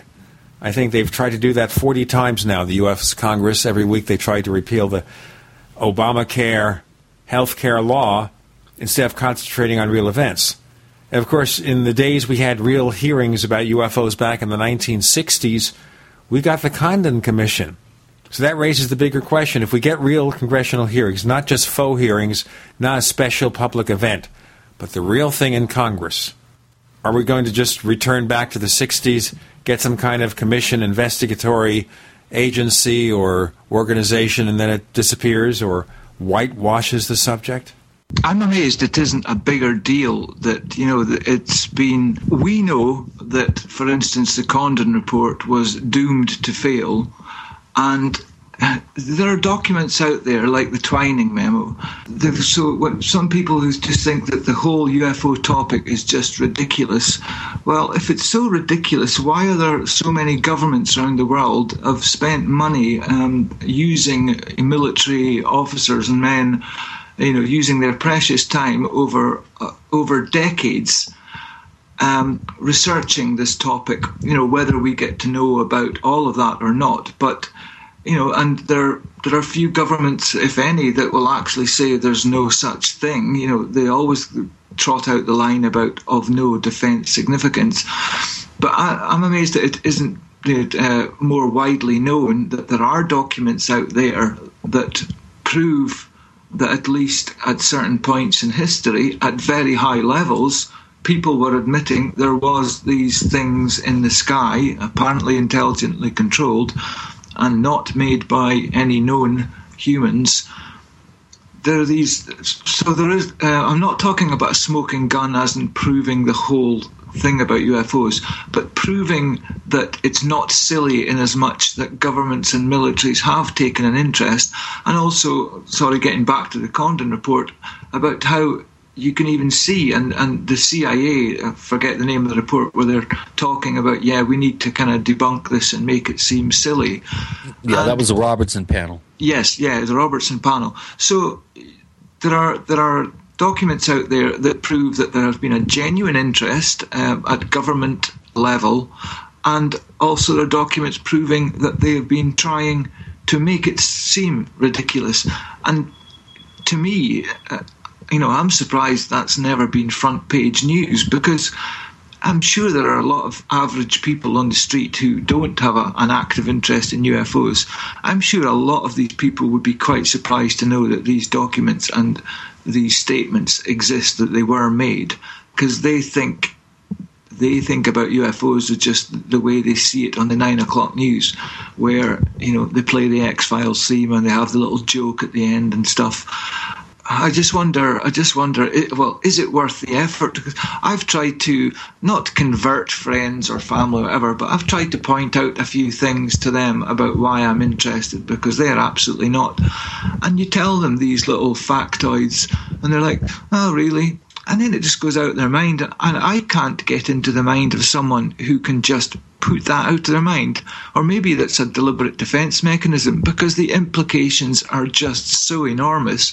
Maybe a lot of people just can't handle because they don't want the train of thought thinking, well, if that's true, then this might be true and this might be true. And oh, yeah, ignorance is destroys bliss. everything. Yes, yes. Exactly. Out of sight, out of mind. I mean, I was never interested in scorpions until I moved uh, into a house that uh, was overrun by these little nasty uh, suckers that, that stung me four times. And, and I'm real interested in scorpions now. And I've done some research into them and I've figured out ways to try to, try to, you know, keep them out of the house. And you really don't get interested in something until it bites you on the ass or, or, or you see a sighting, you have – some sort of unusual experience that you can't explain.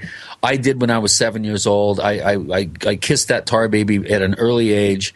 Um, I've, I've been cursed or blessed uh, with that particular um, experience and others uh, in the intervening years. And and I think a lot of it is experiential. Unless you actually have an experience or someone close to you that you trust and and and believe uh, wholeheartedly has an experience, it's not going to impact uh, your lack of a full reality view in this regard. So I think a lot of it uh, does boil down to actually personally having experiences or knowing someone close to you that's had one.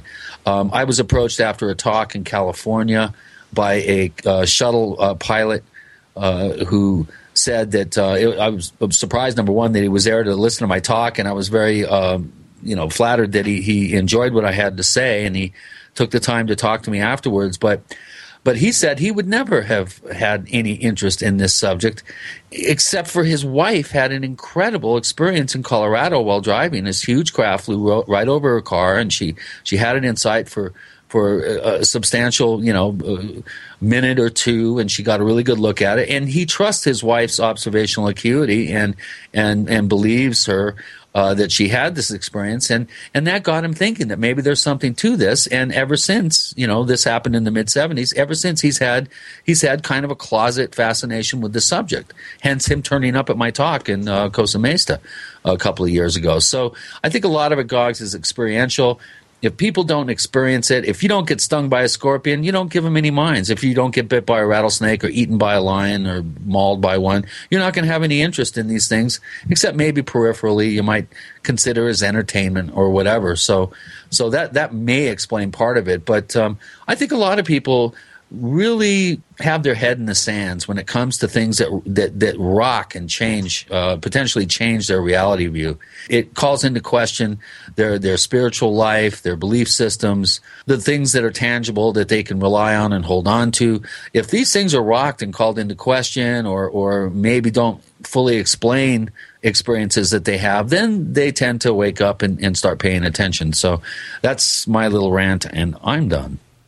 So, Chris, this coming week you're going to be recording, or one of those responsible for the recording of the video images of the citizen hearing on disclosure. This is going to be Monday, April 29th through Thursday, May 3rd in Washington, D.C. And if you're interested in learning more about what it's about, you can go ahead and check citizenshearing.org. Once again, that's citizenshearing.org. It'll feature a lot of the famous guiding lights you know in the UFO field, citizenshearing.org. And we hope, Chris, to have a few guests on the show who will reflect the content and maybe give us some fascinating new insights, right? Yeah, I'm looking forward to that. Uh, reconnecting with some old friends. yeah, it's going to be uh, it's going to be an interesting exercise. I think. Again, I'm not sure exactly what Stephen Bassett hopes to accomplish with this. Uh, maybe inspire Congress to do the real thing. That to me is a pipe dream. This is about a third rail of subject as as uh, there has ever been. You know, we'll see. I'm sure I'll be able to collect uh, a couple of uh, interested uh, guests for a Paracast episode about this subject and I look forward to it. It's going to be fun, and and I get a chance to visit my my my old friend Ray Stanford, who's just a few minutes outside of the Beltway. Uh, I'm going to be able to spend a whole day with Ray prior to the uh, to the load in for the event uh, at the press club. There, I'm going to try to twist his arm to uh, kind of pony up some uh, cool stuff for everybody and. And uh, put the boo birds back in their on their heels a little bit and back in their seats. That sounds like fun. Goggs, thank you so much for sitting in with us. Hey, no worries, anytime. Very good. Want to tell everybody that you can find more of what Chris O'Brien does at OurStrangePlanet.com. That's OurStrangePlanet.com. Still undergoing renovation, and you'll soon be able to order his books online. That should be taken care of in the very short period of time. You can find us on Twitter, where we are known as what else? The Paracast. We are the Paracast on Twitter. There are two Paracast fan clubs on Facebook, and one day we'll figure out how to integrate them or go to our web portal, theparacast.com. That is theparacast.com. And also, you can check out our other radio show about personal technology called The Tech Night Owl Live. So, Chris, Goggs, thank you both for making this a fun session. Hey, thanks. Great to yeah, be it was good. Good having you on uh, again, Goggs. Uh, onwards and upwards.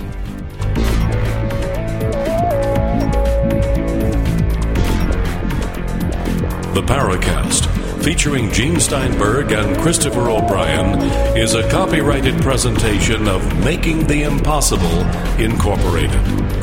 Tune in next week for a new adventure in The Paracast.